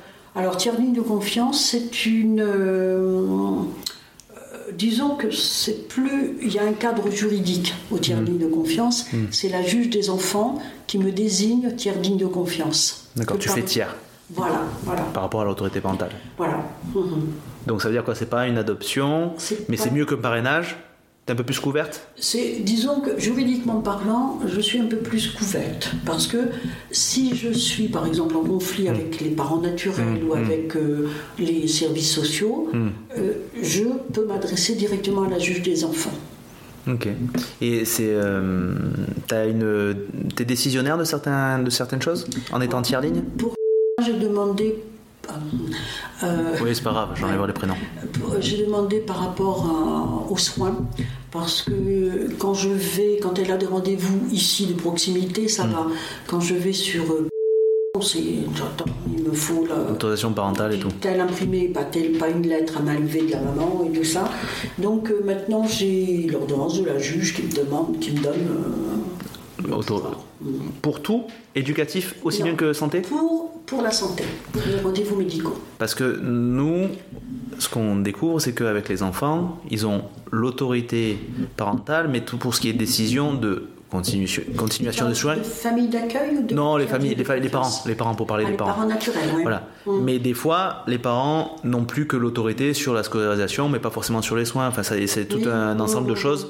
Donc l'autorité parentale prend plusieurs formes, l'autorité mmh. de famille d'accueil prend plusieurs formes. Voilà, c'est juste pour préciser ça que c'est, mmh. ça peut être assez euh, varié et mmh. complexe selon les. Euh, Mais il y a eu, euh, il y a eu des tas d'écrits là-dessus sur l'autorité parentale qui doit faire. Il y a eu même des des listes carrément de, de, tâches qui pouvaient être gérées uniquement par la famille d'accueil, d'autres tâches qui devaient dépendre d'une autorité parentale, hmm. enfin tout ça. Mais dans, la, dans les listes, en fait, il y avait des, des trucs qui se contredisaient complètement. En fait, t'es perdu, complètement perdu. T'es es obligé, euh, moi je, là aussi c'est un truc, mais il y aurait un boulot énorme, hmm. énorme. De simplification et de... Et j'ai vu des familles d'accueil se servir de ça pour dire moi, demain, tu une sortie scolaire, j'ai pas le droit de signer. Oui, mais tout à fait. la victime bah. Oui, mais le truc, c'est qu'en fait, enfin, après, je sais pas au cas par cas, mais euh, je pense que des fois, malheureusement, les lourdeurs administratives qui sont pas non plus une exagération en France font que ça rajoute des problèmes là où pourrait ne pas rien avoir. Bien sûr. Et évidemment, euh, voilà, mais parce que euh, ça marche par protocole, ça marche par, euh, il faut se couvrir et tout ça, et s'il se passe quoi que ce soit, ben, il faut savoir à qui se référer. Mhm, mhm. Mais c'est vrai que c'est un imbroglio des fois. Et donc vous êtes arrivé à, garder du coup les deux enfants en question. Mhm. Donc une de 10 ans maintenant, que tu as eu depuis la, maternité, et un jeune de 16 ans que tu as eu depuis ses 4 ans. Oui comment on vit en tant que jeune retraité qui n'est plus officiellement famille d'accueil, euh, famille euh, de deux enfants, euh, une pré pré pré pré ado et un ado bien bien bien confirmé. comment on vit ça en ayant eu des enfants qui ont maintenant une trentaine d'années, quarantaine voire. comment on fait là en tant que jeune retraité Comment est-ce qu'on trouve encore de l'élan, de l'énergie de... Oui, oui, oui. Ben, je vois là en ce moment, je suis en bataille un peu comme euh, je pense beaucoup de parents euh, naturels avec, euh, donc avec celui qui a 16 ans parce qu'il est en première et je dis mais tu vas avoir des choix hmm. d'orientation à faire hmm. et il faut que tu te bouges. c'est bien de dire je sais pas, je verrai, mmh. nanana, bon. Et bon, ben, je le bouscule, oui, je le bouscule comme j'aurais bousculé mes, mes, propres enfants. Quoi. Mais est-ce que tu penses que pour des enfants qui sont dans cette situation-là sociale compliquée, où ils sont dans plusieurs conflits d'autorité, machin, mm-hmm. pas d'autorité au sens lui il teste l'autorité, mais d'autorité euh, légale et machin, mm-hmm. est-ce que tu crois qu'on leur fout pas un peu plus la pression? Parce que je sais que par expérience que des enfants qui ont se retrouvés en, en, en je vais pas y arriver en MEX, donc c'est-à-dire en foyer ou euh, là, on leur fout une pression plus grande parce qu'à 18 ans, ils sont plus couverts. Lui, le, le jeune en question, il sera encore chez toi euh, à ses 18 ans. Bien sûr. Donc là, il n'y a plus la question de faire le relais avec quelqu'un. Mais est-ce que tu crois quand même qu'on leur fout pas une pression supplémentaire pour qu'ils puissent pouvoir se sortir et être autonomes plus rapidement que d'autres enfants euh, qui ont euh, un cadre un peu plus souple? Oui et non. C'est vrai que parfois, ça nous traverse l'esprit de se dire. on n'est pas éternel, on a 70 hmm. ans. Oui, là c'est plus une question mathématique et, machin. Voilà, donc, mais en même temps, je vois quand on a commencé, quand on a fait les papiers pour être tiers digne de confiance, euh, la directrice de, de l'aide sociale à l'enfance à l'époque, elle nous dit oh, ben, euh, pour euh, bon, ben, le mieux ce sera de lui faire faire un bac technique, comme ça il sera vite sur le marché du travail. Hmm. Et mon mari avait fait un bond comme ça en hmm. disant mais pourquoi? Pourquoi à lui? Hmm. S'il a envie de faire autre chose, il fera autre chose. Quoi. Donc, non, en même temps, on se dit, bon, il ben, n'y a pas de raison. Euh, si financièrement on ne peut pas euh, suffisamment l'aider, euh, il pourra être boursier, il pourra... Hmm. Oui, il pourra trouver des trucs. Comme d'autres enfants, finalement. voilà. Vous, là, la question, elle se pose plus parce que vous, êtes, vous avez 70 ans que plus que mince, le relais va s'arrêter à 18 ans et qu'est-ce qu'on fait? Parce que vraiment, les enfants, je reviens là-dessus, hein, mais les, enfants, j'entends souvent des enfants qui ont justement, parce que on a des gros problèmes de transition entre euh, certains âges clés, mhm. euh, selon les, structures qui peuvent prendre jusqu'à un certain âge et après euh, machin. Donc, en tout cas, clairement, à 18 ans, le gap entre les, les enfants jusqu'à 18 ans et après 18 ans, il y a un gros fossé qui est de l'ordre de ben, maintenant tu dépends de on sait pas des fois. Et donc c'est pour ça que ces enfants on leur fout une pression supplémentaire qui est des fois difficile à assumer pour certains d'autres pour qui ça les, ça les stimule et ça les, ça les met un peu sur un rail. Mais bon, globalement, quand même, ça met une pression qu'ils n'ont pas forcément besoin tout le temps, qui est de leur ben, trouve vite un truc qui va te sortir euh, de cette situation. Mais c'est toi qui c'est toi qui, qui, dois être maître de ça. Quoi. Et des fois, euh, malheureusement, ils n'ont pas les outils nécessaires, eux, pour pouvoir dire bah oui, je prends une décision. Euh. Mhm. Après, clairement, Rendre autonome quelqu'un, c'est génial, mais il faut le faire dans, la, dans le timing, dans le tempo de la personne. voilà. Il y en a à 15 ans, ils sont déjà autonomes, il y en a à 25 ans. Mhm. Ça, c'est des trucs qu'on a. C'est un problème aussi qu'on a abordé. Euh, on a accueilli pas mal de mineurs isolés. Oui. Donc, mineurs isolés, ce sont des personnes qui viennent d'autres pays, mais qui n'ont pas de statut légal, qui n'ont pas de papier, mais qui sont mineurs, donc qui sont quand même couverts par la France, par l'aide sociale, et qui ont besoin de, lieux euh, d'accueil. Quoi. Ben oui, Et qui sont, évidemment, euh, l'État français euh, n'a pas envie de les, de les garder jusqu'à jusqu'à 21 ans. Hein. Donc, si à 18 ans ils peuvent être en apprentissage, c'est que mieux quoi, hein, pour eux. Hmm. Et c'est vrai que ça, c'est des jeunes, effectivement, on les pousse vers des métiers, euh, voilà, manuels, ou, hmm. la plupart du temps. Euh, mais en même temps, ça se fait tout seul parce que c'est des jeunes qui ont une autre maturité. Hmm. Hmm, ah bah ils ont dû apprendre à se développer, à s'adapter euh, super rapidement. Eh Après plus ou moins réussi hein, parce que malheureusement les traumas pour beaucoup sont très très forts. c'est des situations très très compliquées. Et, euh, et ouais, c'est bien qu'il y ait des structures qui puissent les accueillir et, compagnie. Hein. Le, ok, et donc Bon, là, je fais des transitions un peu abruptes, mais euh, donc, du coup, ouais, donc maintenant, vous êtes euh, des jeunes retraités qui s'occupaient de jeunes gamins, et ça va, c'est cool. Et là, maintenant, les deux vous ont repéré comme une famille, au-delà de famille d'accueil. Je pense qu'on a toujours été. Vous prenez pas la place des parents, mais vous devenez une seconde famille. Non, non, pour la petite, bon, mais ça a toujours. Euh, on lui a toujours parlé, on a toujours vu sa maman hmm. naturelle, de toute façon, régulièrement. Oui. Vous avez un bon contact avec elle? Oui, oui, oui, elle est facile. C'est une maman qui est très démunie intellectuellement, quoi. Mais, oui. Euh, qui a d'autres enfants? Oui, oui, on a trois au total, donc, hmm. donc euh, dans la dernière. Donc j'enlèverai le prénom. Et, sinon, non, non, ça va, ça va la maman. C'est arrivé ben, pour l'anniversaire de la petite, elle est venue, on l'a invitée, on a mangé tous ici, euh, on fait des choses. Hier après-midi, mm. j'étais chez elle avec ouais. Quoi. Parce que ça aussi, c'est une, un avantage de ma situation donc, de TDC, donc euh, tiers digne de confiance. Ah oui, c'est que avant les visites avaient lieu en lieu neutre avec les mamans. Ok. Et, euh, C'est-à-dire qu'il n'est pas, qui n'est pas leur maison, qui n'est pas la vôtre, Voilà, qui est un un, foyer, foyer. Et ça peut être dans un parc Un lieu neutre? Ici, c'est. euh, disons qu'à la fois, ils font. euh, c'est une, mai- une maison intergénérationnelle. quoi. Oui, mais c'est un lieu dédié en fait. Oui, oui. Un lieu neutre est un lieu quand même dédié. Voilà. voilà. C'est pas aller dans un parc. Ah, non, euh, non, non, non, Enfin, éventuellement, on va. Oui, vous pouvez vous promener, mais c'est pas le lieu Oui. défini. C'est un Non, lieu dédié. D'accord, ok, ok, ok, ok. C'est un. Ouais.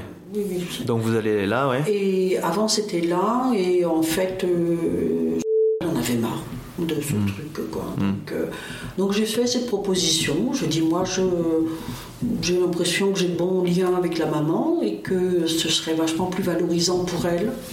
Parce qu'il y a eu un, un moment aussi où j'ai senti que je euh, se disait, mais ma mère euh, fait partie du foyer, enfin, elle, elle habite là-bas, puisque... Hmm. euh, Oui, elle n'avait pas repéré en fait. Ah, voilà. Elle sait pas ce que c'est un environnement familial. Voilà, voilà. Et donc, je, je me suis dit, bon, elle a besoin de voir que sa mère a une maison à elle propre.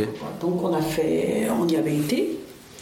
Et, et après, donc, j'ai proposé les visites et lieu là-bas chez la maman. Donc, les visites se font une fois par mois, un samedi après-midi. Ses frères, ses autres frères viennent aussi pour un. Ah, qui ne dorment pas non plus. Ils sont pas du tout chez la maman non plus. Ils sont placés aussi. oui, oui, D'accord. Enfin, le grand est autonome, Oui, mais d'accord. 21 ans. Et, hum, et donc, ça s'articule autour d'un goûter, euh, Hmm. d'un jeu de société ou d'une petite promenade, et puis voilà. Donc ils ont une relation apaisée. Oui. Parce que je pense que c'est important aussi, parce que là, certes, on a mis en avant des difficultés, des points noirs et compagnie qui sont évidemment le, le fait de notre métier, hein, mais, mais on peut dire aussi qu'il y a beaucoup de situations qui sont pas des situations qui viennent de, de, de situations glauques ou des choses comme ça. Il y a beaucoup de situations qui se font juste parce qu'il n'y a pas les capacités, manque de moyens, manque de compétences, manque de voilà, et que les situations peuvent être totalement détendues. Là, c'est là, c'est l'exemple parfait pour dire que et comme tu le disais tout à l'heure, même pendant la situation où tu avais cette jeune qui était en demande à sa façon de- d'aide, il y avait d'autres enfants qui étaient qui marquaient beaucoup plus de, de comportements positifs et euh, compagnie. Donc, ouais, c'est pas que noir tous les jours. Et heureusement, c'est ce qui nous fait tenir, remarque. hein. Oui, oui. Mais c'est vrai qu'il y a des fois, tu, es, euh, tu peux te retrouver euh, presque en danger hein, vis-à-vis de certaines familles euh, naturelles. hein. Ben oui, parce qu'en plus, ils ont votre adresse. Nous, nous sommes protégés par. Enfin, nous, quand je parle nous, infirmiers, structure, oui. machin, on est protégés par les locaux et compagnie. Et des fois, Oui, ça déjà. protège pas entièrement. Déjà. Mais là, en plus, ils ont, ils ont, ils ont votre adresse, ils savent à qui vous Bien se sûr, référer et tout. ouais. sûr, oui. Oui, donc c'est vraiment. euh, ça nécessite. De leur répondre au téléphone, enfin, Ouais. ils peuvent euh, te pousser loin. hein, donc, euh, Ouais. Oui, c'est en fait c'est de ça nécessite une adaptation conséquente, Mhm. immense. Ouais, d'accord. Moi, nous, on a un, un jeune qui est resté 7 ans avec Mhm. nous, qui est parti d'ici, parce que ben, c'est vrai qu'il menait une vie invivable. Hmm. Mais euh, le dernier jour, il m'a dit De toute façon, je suis obligé de partir. Euh, il y avait énormément de, de liens entre nous. Enfin, C'est un enfant qu'on a beaucoup, beaucoup aimé. Et hum, je suis obligée de partir parce que ma mère me pourrira la vie tant que je serai avec vous. D'accord.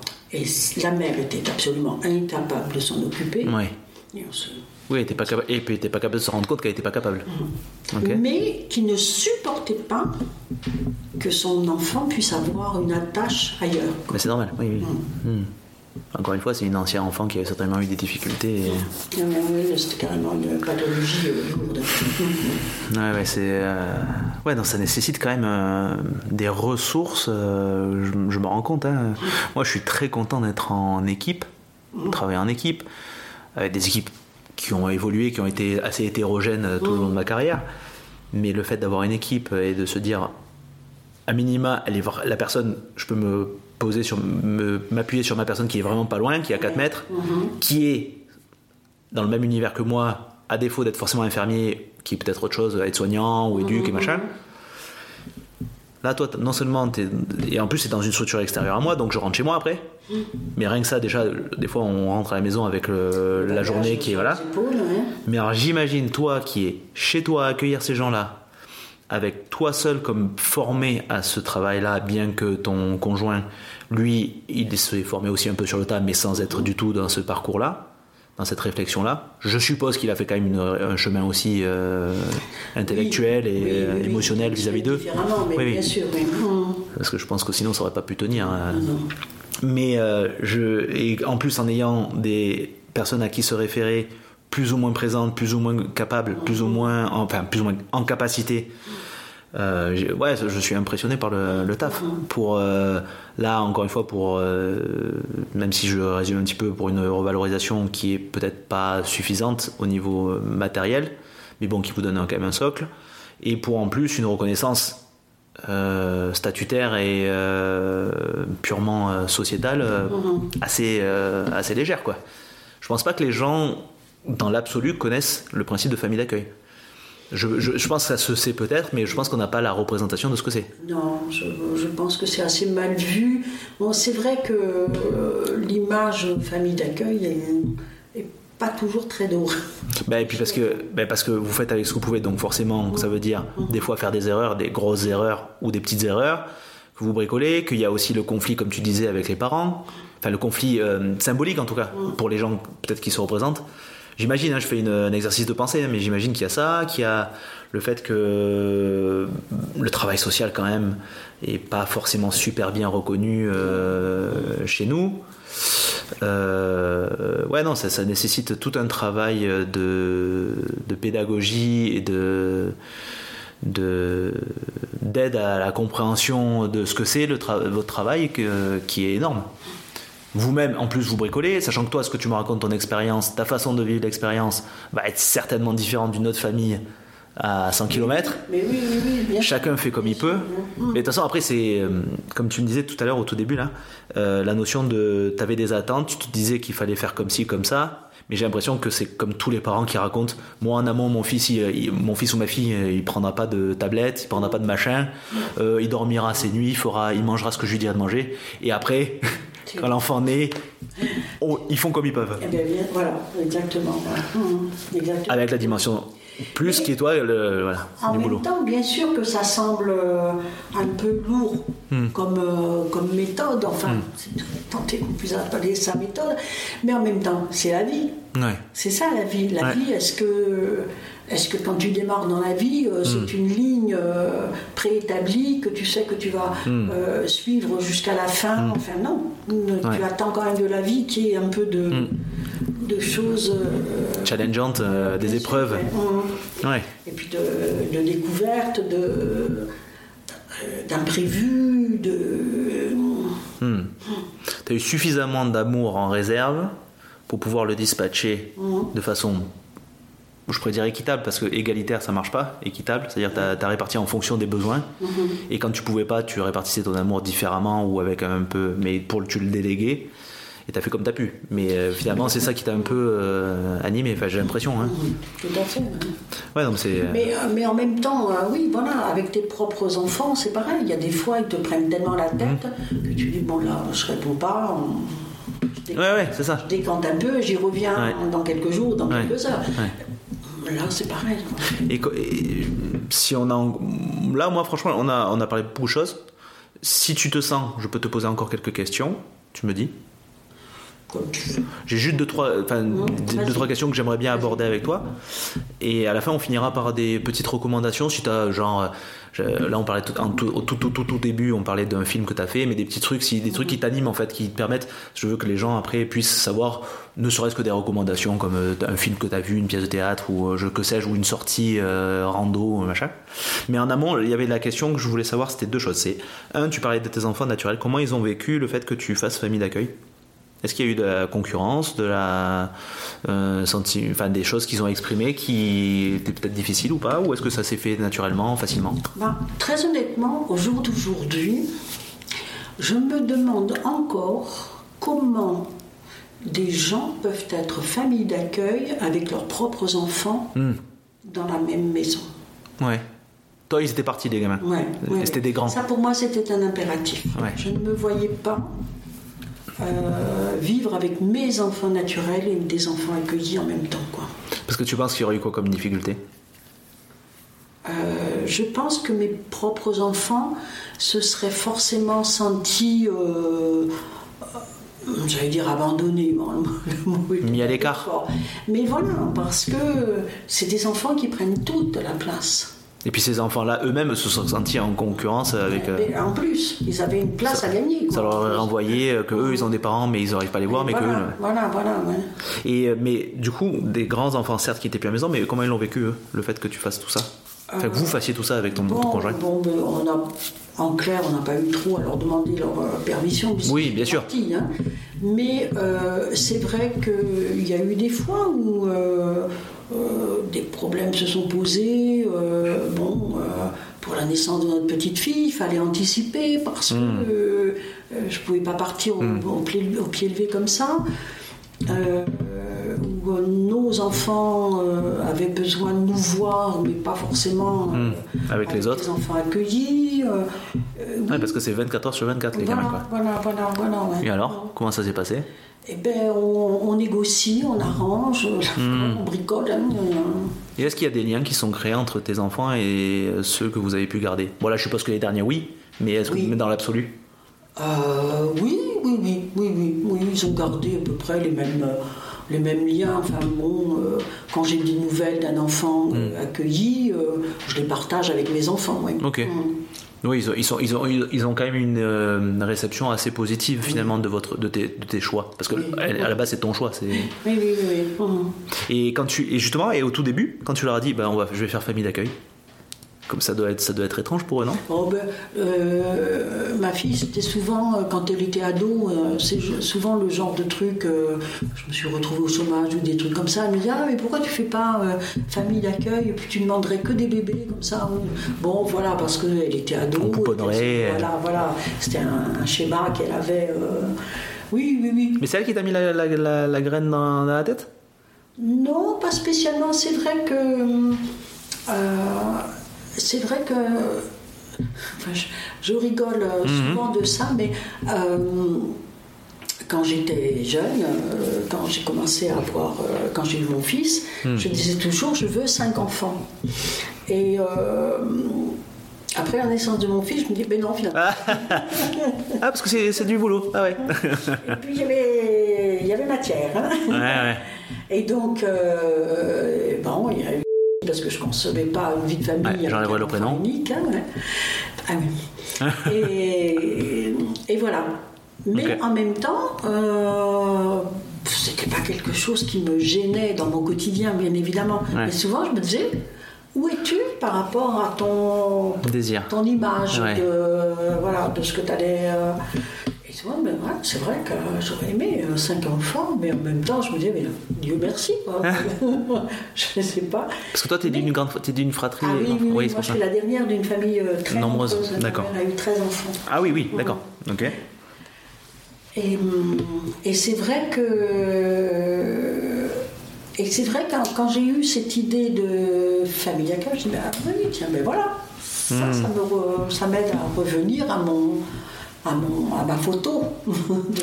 Mais t'es t'es contente quand même d'avoir fait ces 4 ans euh, en amont d'éducatrice euh, ah oui, oui, oui. Oui, Je pense que ça t'a préparé quand même oui, oui, oui, oui, c'est sûr. Hum. Parce que justement, ça s'est passé. Alors, comment t'as as fait la jonction là, euh, de secrétaire à éducatrice Comment ça t'est venu? Ouais, C'est-à-dire que j'ai été donc euh, longtemps secrétaire, mais enfin avec euh, parce qu'on a déménagé Mm. beaucoup, euh, les enfants, je me suis arrêtée pour, Ouais. les- pour mes enfants. Il y a eu plusieurs euh, Plusieurs étapes. plusieurs étapes comme ça. Mm. Et c'est vrai que euh, le boulot de secrétaire, pour moi, c'était euh, alimentaire. hein. Oui, d'accord. Voilà. Ça m'intéressait pas du tout. Je le faisais, mais ma vie, pour moi, c'était avec mes enfants. J'aimais bien ma vie avec mes Hmm. enfants. Et, et c'est vrai que quand j'ai eu cette possibilité de faire, d'aller vers l'IME, oui, ça m'a. Je me suis dit, voilà. Donc, vers ta quarantaine, tu t'es dit je vais faire un, un boulot qui va s'occuper des autres. Mhm. Avant, j'avais travaillé, euh, je m'étais retrouvée euh, au chômage au début qu'on était Ouais. ici. Enfin, on avait vécu Ouais. un truc un peu compliqué là, euh, par rapport à un commerce, une entreprise qu'on avait Ok. recruté, où ça a été compliqué. Et euh, je me suis retrouvée au chômage et j'avais eu la possibilité de, de faire ces emplois aidés. euh, D'accord. Et j'avais, euh, j'ai travaillé six ans en maison de retraite et euh, j'étais, j'ai innové en fait un, un poste puisque j'étais la première euh, animatrice de la maison de retraite. D'accord. Donc je travaillais en solo. Mais sans qualification. Animatrice sans qualification Voilà, voilà. Hmm. Enfin, j'avais euh, fait des trucs, Ouais.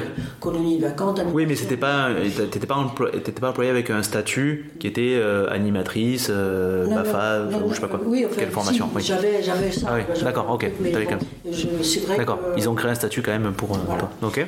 Et, hum, et c'est vrai que le, le contact avec euh, les personnes âgées m'a euh, énormément, énormément aidé aussi. Trop bien. Oui, donc en fait, ça s'est pas fait quand même. T'as pas fait un changement brutal Non. de, enfin, changement brutal. euh, voilà, enfin, en tout cas, de passer d'un milieu à un milieu totalement Non, non, qui non. ne prépare pas. T'as quand même eu des petites étapes de transition. Et je suis restée six ans. Enfin, j'étais Ah, quand même pas mal, ouais. six ans à la maison de retraite. Et euh, c'est comme ça, au bout d'un moment, je me suis dit, bon, c'est bon, la boucle est bouclée, là. euh, Hmm. Je me suis remplie là, de plein de choses pendant que j'étais à la maison de retraite. C'était glauque, hein. des fois, c'était euh, Hmm. vraiment très glauque. hein. Hmm. Surtout que j'étais avec une équipe euh, Ouais. hostile hein, vis-à-vis des vieux. euh, enfin, hostile, j'exagère, hein, tout le monde ne l'était pas, mais enfin, c'était. Oui, encore une fois, manque de moyens, manque de personnes formées, manque de. Voilà, hein. Et on fait comme on peut, quoi. Ok. Et, euh, et c'est vrai que c'était. euh, ça a été une, une des premières périodes, oui, qui m'a euh, fait énormément réfléchir, quoi, sur. Ça t'a mis le pied à l'étrier, quoi. Ouais, ouais, ouais, sur la vie, sur le sens, sur euh, plein de choses. Quoi. Et donc là, tu as une quarantaine d'années. Tu décides de faire une formation qui va durer 3 ans. Et t'es es financé là-dedans? Dans ces Pour- 3 ans Pour être. euh, Éducateur Ah, mais j'ai pas fait la Ah, t'as pas été éducatrice spécialisée C'est pour ça que j'ai Ah, pas- pareil à l'IME, t'as été. Non, non, Mais t'as été en quoi alors dans l'IME Euh, Remplaçante. euh, Oui, mais. euh, Mais c'est pour ça qu'il sans qualification. Non, voilà. Ah, d'accord. Mhm. Ok. Enfin, en fait, euh, je pense qu'ils se sont basés sur euh, mon expérience de maison de retraite. Oui, un peu comme quand on était avant, on pouvait devenir instituteur, enfin institutrice si on avait eu trois enfants et Voilà, tout ça. voilà, ouais. Mhm. D'accord. C'était dans ce cadre. Donc ça, ça remonte à une, une petite trentaine d'années, Ouais. du coup. Enfin, 20, 30 ans, quoi. Oui, 20, 30 ans. Ok. Mais est-ce que tu crois que c'est possible encore ça maintenant dans les IME D'avoir des personnes qui soient À l'IME, il y a encore euh, des personnes instituts médico-éducatifs, Ouais. qui s'occupent des personnes déficitaires, des enfants déficitaires qui, en remplacement, peuvent euh, intervenir euh, sans diplôme, oui, ça c'est sûr. D'accord. Après, euh, peut-être qu'ils n'ont pas le droit d'être titularisés, par contre, s'ils n'ont pas le diplôme. hein. Mais pas CDI Tu peux avoir un CDI Non. D'accord. Et tu peux, mais tu, et du coup, ça, euh, qu'est-ce que tu peux faire Qu'est-ce que tu ne peux pas faire par rapport à un éducateur euh, diplômé? Mais de toute façon, euh, à chaque fois que je me suis retrouvée en poste, euh, c'était pour remplacer un, un EduxP. Hein, donc, Ah, c'est pas 4 ans dans le même IME Si, si, dans Ah, même, mais ouais. euh, Oui. différents pavillons. Ah, d'accord, ok. Nous, on avait Ah, il y a plusieurs pavillons, ok. euh, Différents pavillons. Mhm. Euh, Pour remplacer un EduxP, oui. donc, Oui. La plupart du temps. euh, ben, Oui, c'était une question J'étais seule. Hein. Ouais. Ah oui, en plus, t'étais seul, d'accord. Tu prends, bon, ben là, hum, t'as un quart d'heure là euh, de, de transition là avec euh, avec euh, l'éduc référente, enfin la, Hmm. la chef euh, de service quoi. Et puis après, tu te retrouves seul dans ton pavillon. euh, Non, je suppose que là, t'as eu. tu ouvres le cahier, tu regardes ce qui s'est passé la veille, et puis tu dis, bon, ben, Ah ouais, ah ouais, on te y va. forme même pas, quoi. Hum.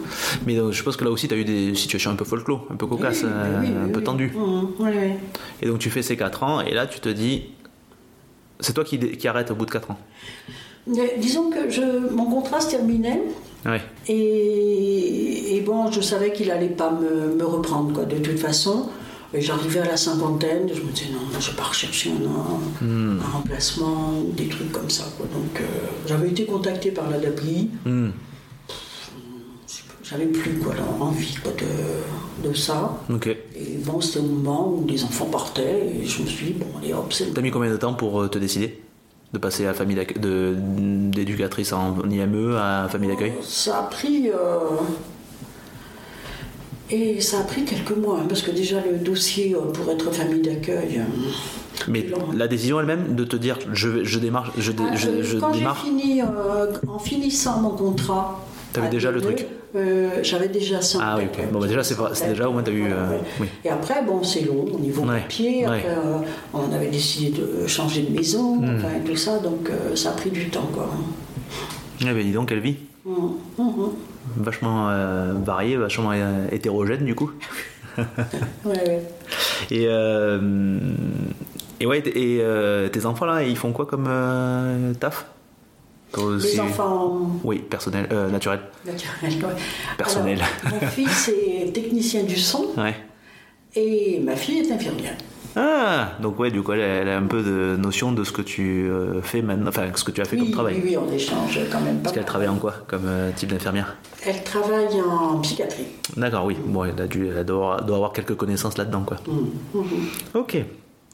Bon, là on arrive vers la, la- la partie de fin. Est-ce que tu voudrais parler de choses que tu peux recommander comme activité, comme euh, choses que tu as vues récemment ou des choses qui, juste pour euh, le plaisir que n'importe quel auditeur puisse se dire, ah bah oui, c'est pas, avais pas pensé, je pourrais faire ça ou voir ça ou.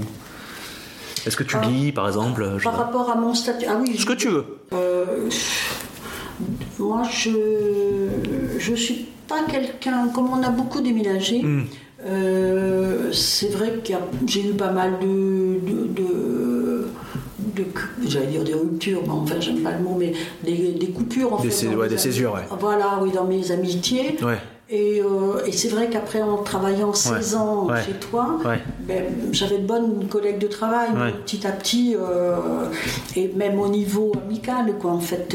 T'es, chez toi avec les gamins, t'es invité à manger, ou là là, pas avec lui, Hmm. T'es, bon, t'es pointé. euh, Oui, ça, ça te décide de faire un tri, quoi. Avec un gamin, un gamin Mm. qui a la manie de faucher, Mm. ben, ça le fait pas, t'as pas envie. T'as pas envie Ouais, c'est trop d'organisation, quoi. Et donc tu te retrouves, tu te coupes D'accord. de la vie en société. J'ai un mari euh, qui ne ressent pas trop le besoin Ouais. d'être euh, Ouais, toujours euh, sollicité, ouais. Euh, donc j'ai vécu, c'est vrai, pendant, pendant 16 ans, là, Hmm. de manière assez isolée. D'accord. Et est-ce que tu fais des trucs alors qui te récréent? fait- J'ai fait, entre-temps, j'ai fait quelques petites euh, formations. J'aime bien le modelage et tout ça, la sculpture. Donc j'ai fait des petits trucs un peu comme ça.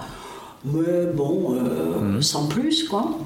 Et, euh, et par contre, à partir du moment euh, où j'ai été obligée de prendre la retraite, euh, c'est vrai que je me suis dit, là, il faut que tu t'occupes la tête Mm. autrement. Et puis, j'ai plus de temps, parce Ouais. que même s'il y a encore les enfants à la maison, Oui, maintenant c'est bien balisé, c'est bien. c'est ouais. de- Mais tu les connais, tu sais que tu peux les amener plus facilement ailleurs. et voilà, voilà, oui.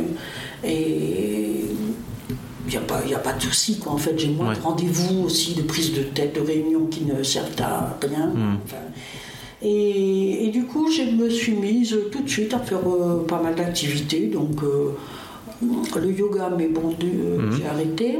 Et je fais du qigong deux fois. Ah oui. par semaine. Cool. Euh, je fais, euh, je fais un groupe de parole aussi. Hmm. donc, comment vivre sa retraite, justement. Avec un, un psy euh, qui pratique la méthode Rogers, je ne sais pas si tu Non. connais, mais- Ok. Et donc qui nous, qui nous fait réfléchir un petit peu à. Ben voilà, on est dans le dernier, euh, dernier virage, de no- dernière euh, ligne droite plutôt de notre vie, et comment on la vit. euh, voilà, je regardais plus du tout la télé depuis des années et des Ah ouais. années. Et là tu t'es remis. Et je me suis remise à, à regarder un petit peu des trucs parce que c'est vrai aussi que j'ai rencontré euh, des filles qui regardent pas Mm. mal de trucs assez sympas. Je me dis, ouais, quand même, je pourrais faire l'effort, se mettre et tout. Oui, pour avoir des références communes quoi. Voilà, voilà. Mm. Et donc c'est quoi le dernier truc que t'as regardé qui t'a plu? Est-ce que t'as regardé un film récemment qui t'a plu euh? Non, mais la série ca- canadienne, hein, Laquelle? Eh ben, m'entends-tu? Ah, m'entends-tu? Ouais, j'en ai entendu parler. Ah, mais il faut que tu la vois. Mais- Je crois que j'ai essayé le premier épisode, j'ai pas accroché. Ah, c'est très gore au début. Ouais. Ouais. Je... Très, très dur. je crois que c'est avec une actrice qui joue dans Like Moi. C'est une euh, troupe de comédiens euh, Canada. euh. Ah, peut-être. Et euh, bon, alors finalement, sur Netflix, on a la saison 1 et la saison 2. Ouais. Mais on peut pas avoir la saison 3, il n'y a que les Canadiens. Ouais, il faut qu'ils l'achètent quoi. Ouais, mais il y a plein de trucs. Il y avait une série, ils avaient acheté que la saison 2. euh, Ouais, ouais, ouais, ouais. enfin, bref. Eh ben moi je j'aime bien là j'ai euh, un bouquin là qui m'est venu là spontanément. J'aimais bien euh, un roman de c'est un roman on peut le qualifier de post-apo parce que ça se passe après euh, la fin d'une civilisation humaine. C'est des sociétés matriarcales qui se sont créées.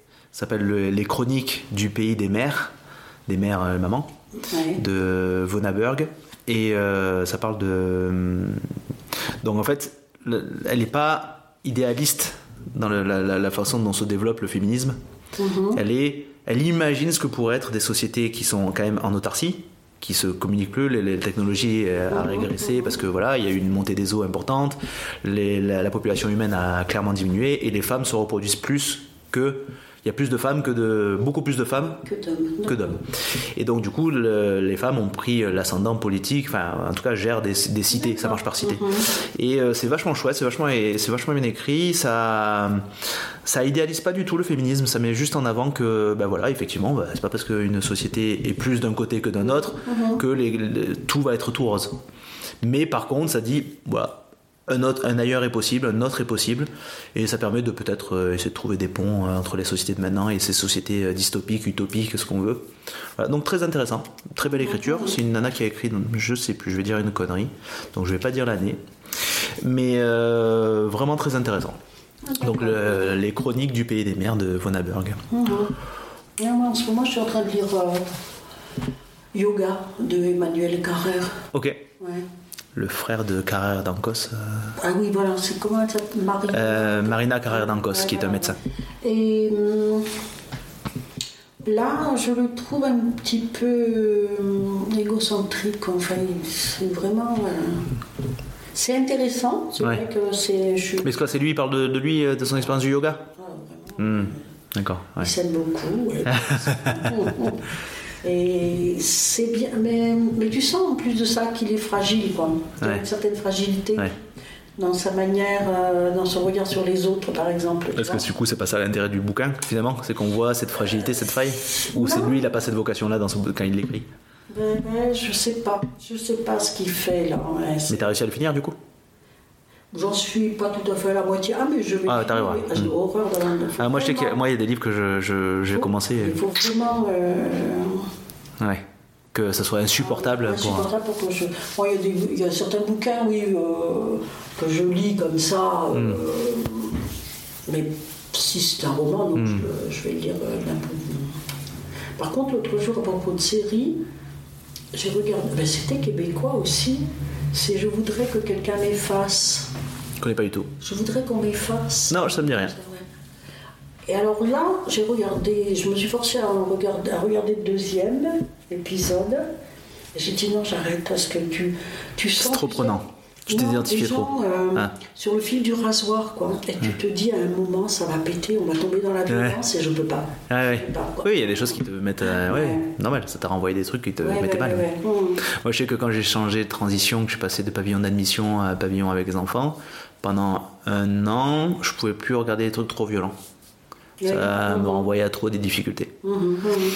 Voilà. Bon, après, euh, c'est important de, de voir. Oui, euh, le sentir, voilà. rapidement, Et après, euh, ça sentir. c'est plus. Là, actuellement, j'ai pas non plus trop envie. Enfin, ça dépend des moments, quoi.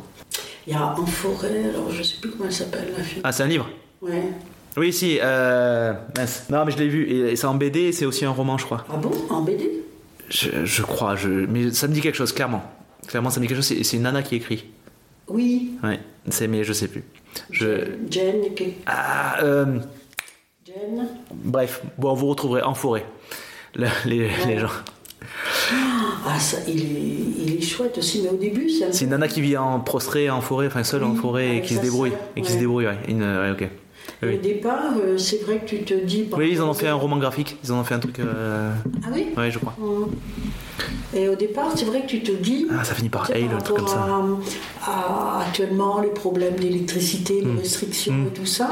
Et les filles, elles démarrent en disant Mais aujourd'hui, on n'a pas pu aller sur Internet parce que pendant une heure, il y a eu une petite coupure, et puis Ouais. le lendemain, il y en a un peu Ouais. plus et tout ça. Dis Putain, mais. Ouais, c'est ça. notre, euh, Ouais, il y a pas mal de, de références. Donc, Des elle est pas mal euh, l'écriture. Ouais. Alors là, je vais clôturer. Oui. Je te remercie beaucoup, du coup, Martine. Et merci à toi. Vachement intéressant. Vachement cool. Tu vois, finalement, on avait peur de ne pas pouvoir parler. Je vais tourner le micro pour lui montrer combien de temps on a réussi à parler. Attends, je vois pas. 1h38. Ah oui, quand même. Donc, il y avait largement matière. En fait, à chaque fois que je, je... Là, ça fait le cinquième épisode, donc on est le 6 novembre 2022. J'aime bien dater pour contextualiser parce que toute personne qui exprime euh, un point de vue, c'est contextualisé dans un moment. Oui, ça ne veut pas dire que c'est ancré dans l'éternité. Euh, et donc du coup, à chaque fois que j'ai démarré ces, ces- ces séries de, de- ces, ces épisodes, à chaque fois j'appréhendais, parce que je me dis ah, comment je vais faire tenir pour pouvoir. voilà. Et finalement, à chaque fois, même à deux, j'aime bien que ça à trois parce que ça permet de détendre. Parce que quand quelqu'un se sent un peu moins bien, enfin un peu plus timide ou un peu machin, ça permet de laisser l'autre et un travail en fait en chorale quoi. Mais finalement, là c'est la deuxième personne que j'ai en duel et je trouve que ça roule bien. Ça, on arrive à parler. Ça fait un peu plus entretien Oui. qui est un peu moins quand on est en conversation à trois. Même si je pose des questions, ça, ça, ça, s'oublie, mais je trouve qu'on a réussi à tenir, donc c'est vachement intéressant. Ça m'a permis de te connaître un peu plus. Parce que moi, pareil, étant infirmier, j'ai pas forcément plus de connaissances que ça dans ce que c'est le, le quotidien d'une famille d'accueil. Et tout ça, bien sûr. hein. Donc c'est vachement chouette. De par ton secteur actuel. tu On connaît. En fait, on est, on est, on est, on est sensibilisé un petit peu, mais comme vous, d'une certaine manière, même comme toi, par ton parcours, on est quand même formé, mais on ne forme pas à tout. On n'a pas une connaissance holistique, enfin globale de tout. Et puis même quand on a la notion, si on n'a pas l'expérience du terrain, qu'on n'a pas rencontré des gens qui nous expliquent comment ils fonctionnent, eh ben, on fait un peu en fonction de ce qu'on sait, ou alors on va faire des, on va chercher des littératures, ou on va se questionner, Oui. mais ça nécessite un travail quand même beaucoup plus important que on n'a pas forcément le temps de développer dans le quotidien du travail. Donc c'est vachement cool, je trouve ça vachement intéressant de faire ce travail-là via ces épisodes parce que ça me permet de rencontrer des gens qui me parlent, même des gens que je connais, qui me parlent de leur quotidien dont on n'aurait pas parlé autrement que si on n'avait pas fait ce, ce média-là. Donc ouais, je trouve ça vachement cool. Merci beaucoup. J'ai beaucoup appris. Et euh, bon, je fais ma petite phrase de fin que j'aime bien. Donc, n'hésitez pas à faire un super commentaire, à partager, à m'envoyer des commentaires critiques, constructifs, bienveillants et respectueux à l'adresse que je créerai une fois que j'aurai monté tous les épisodes. Donc pour l'instant, pensez-y, soyez sympa, soyez soignants. Merci.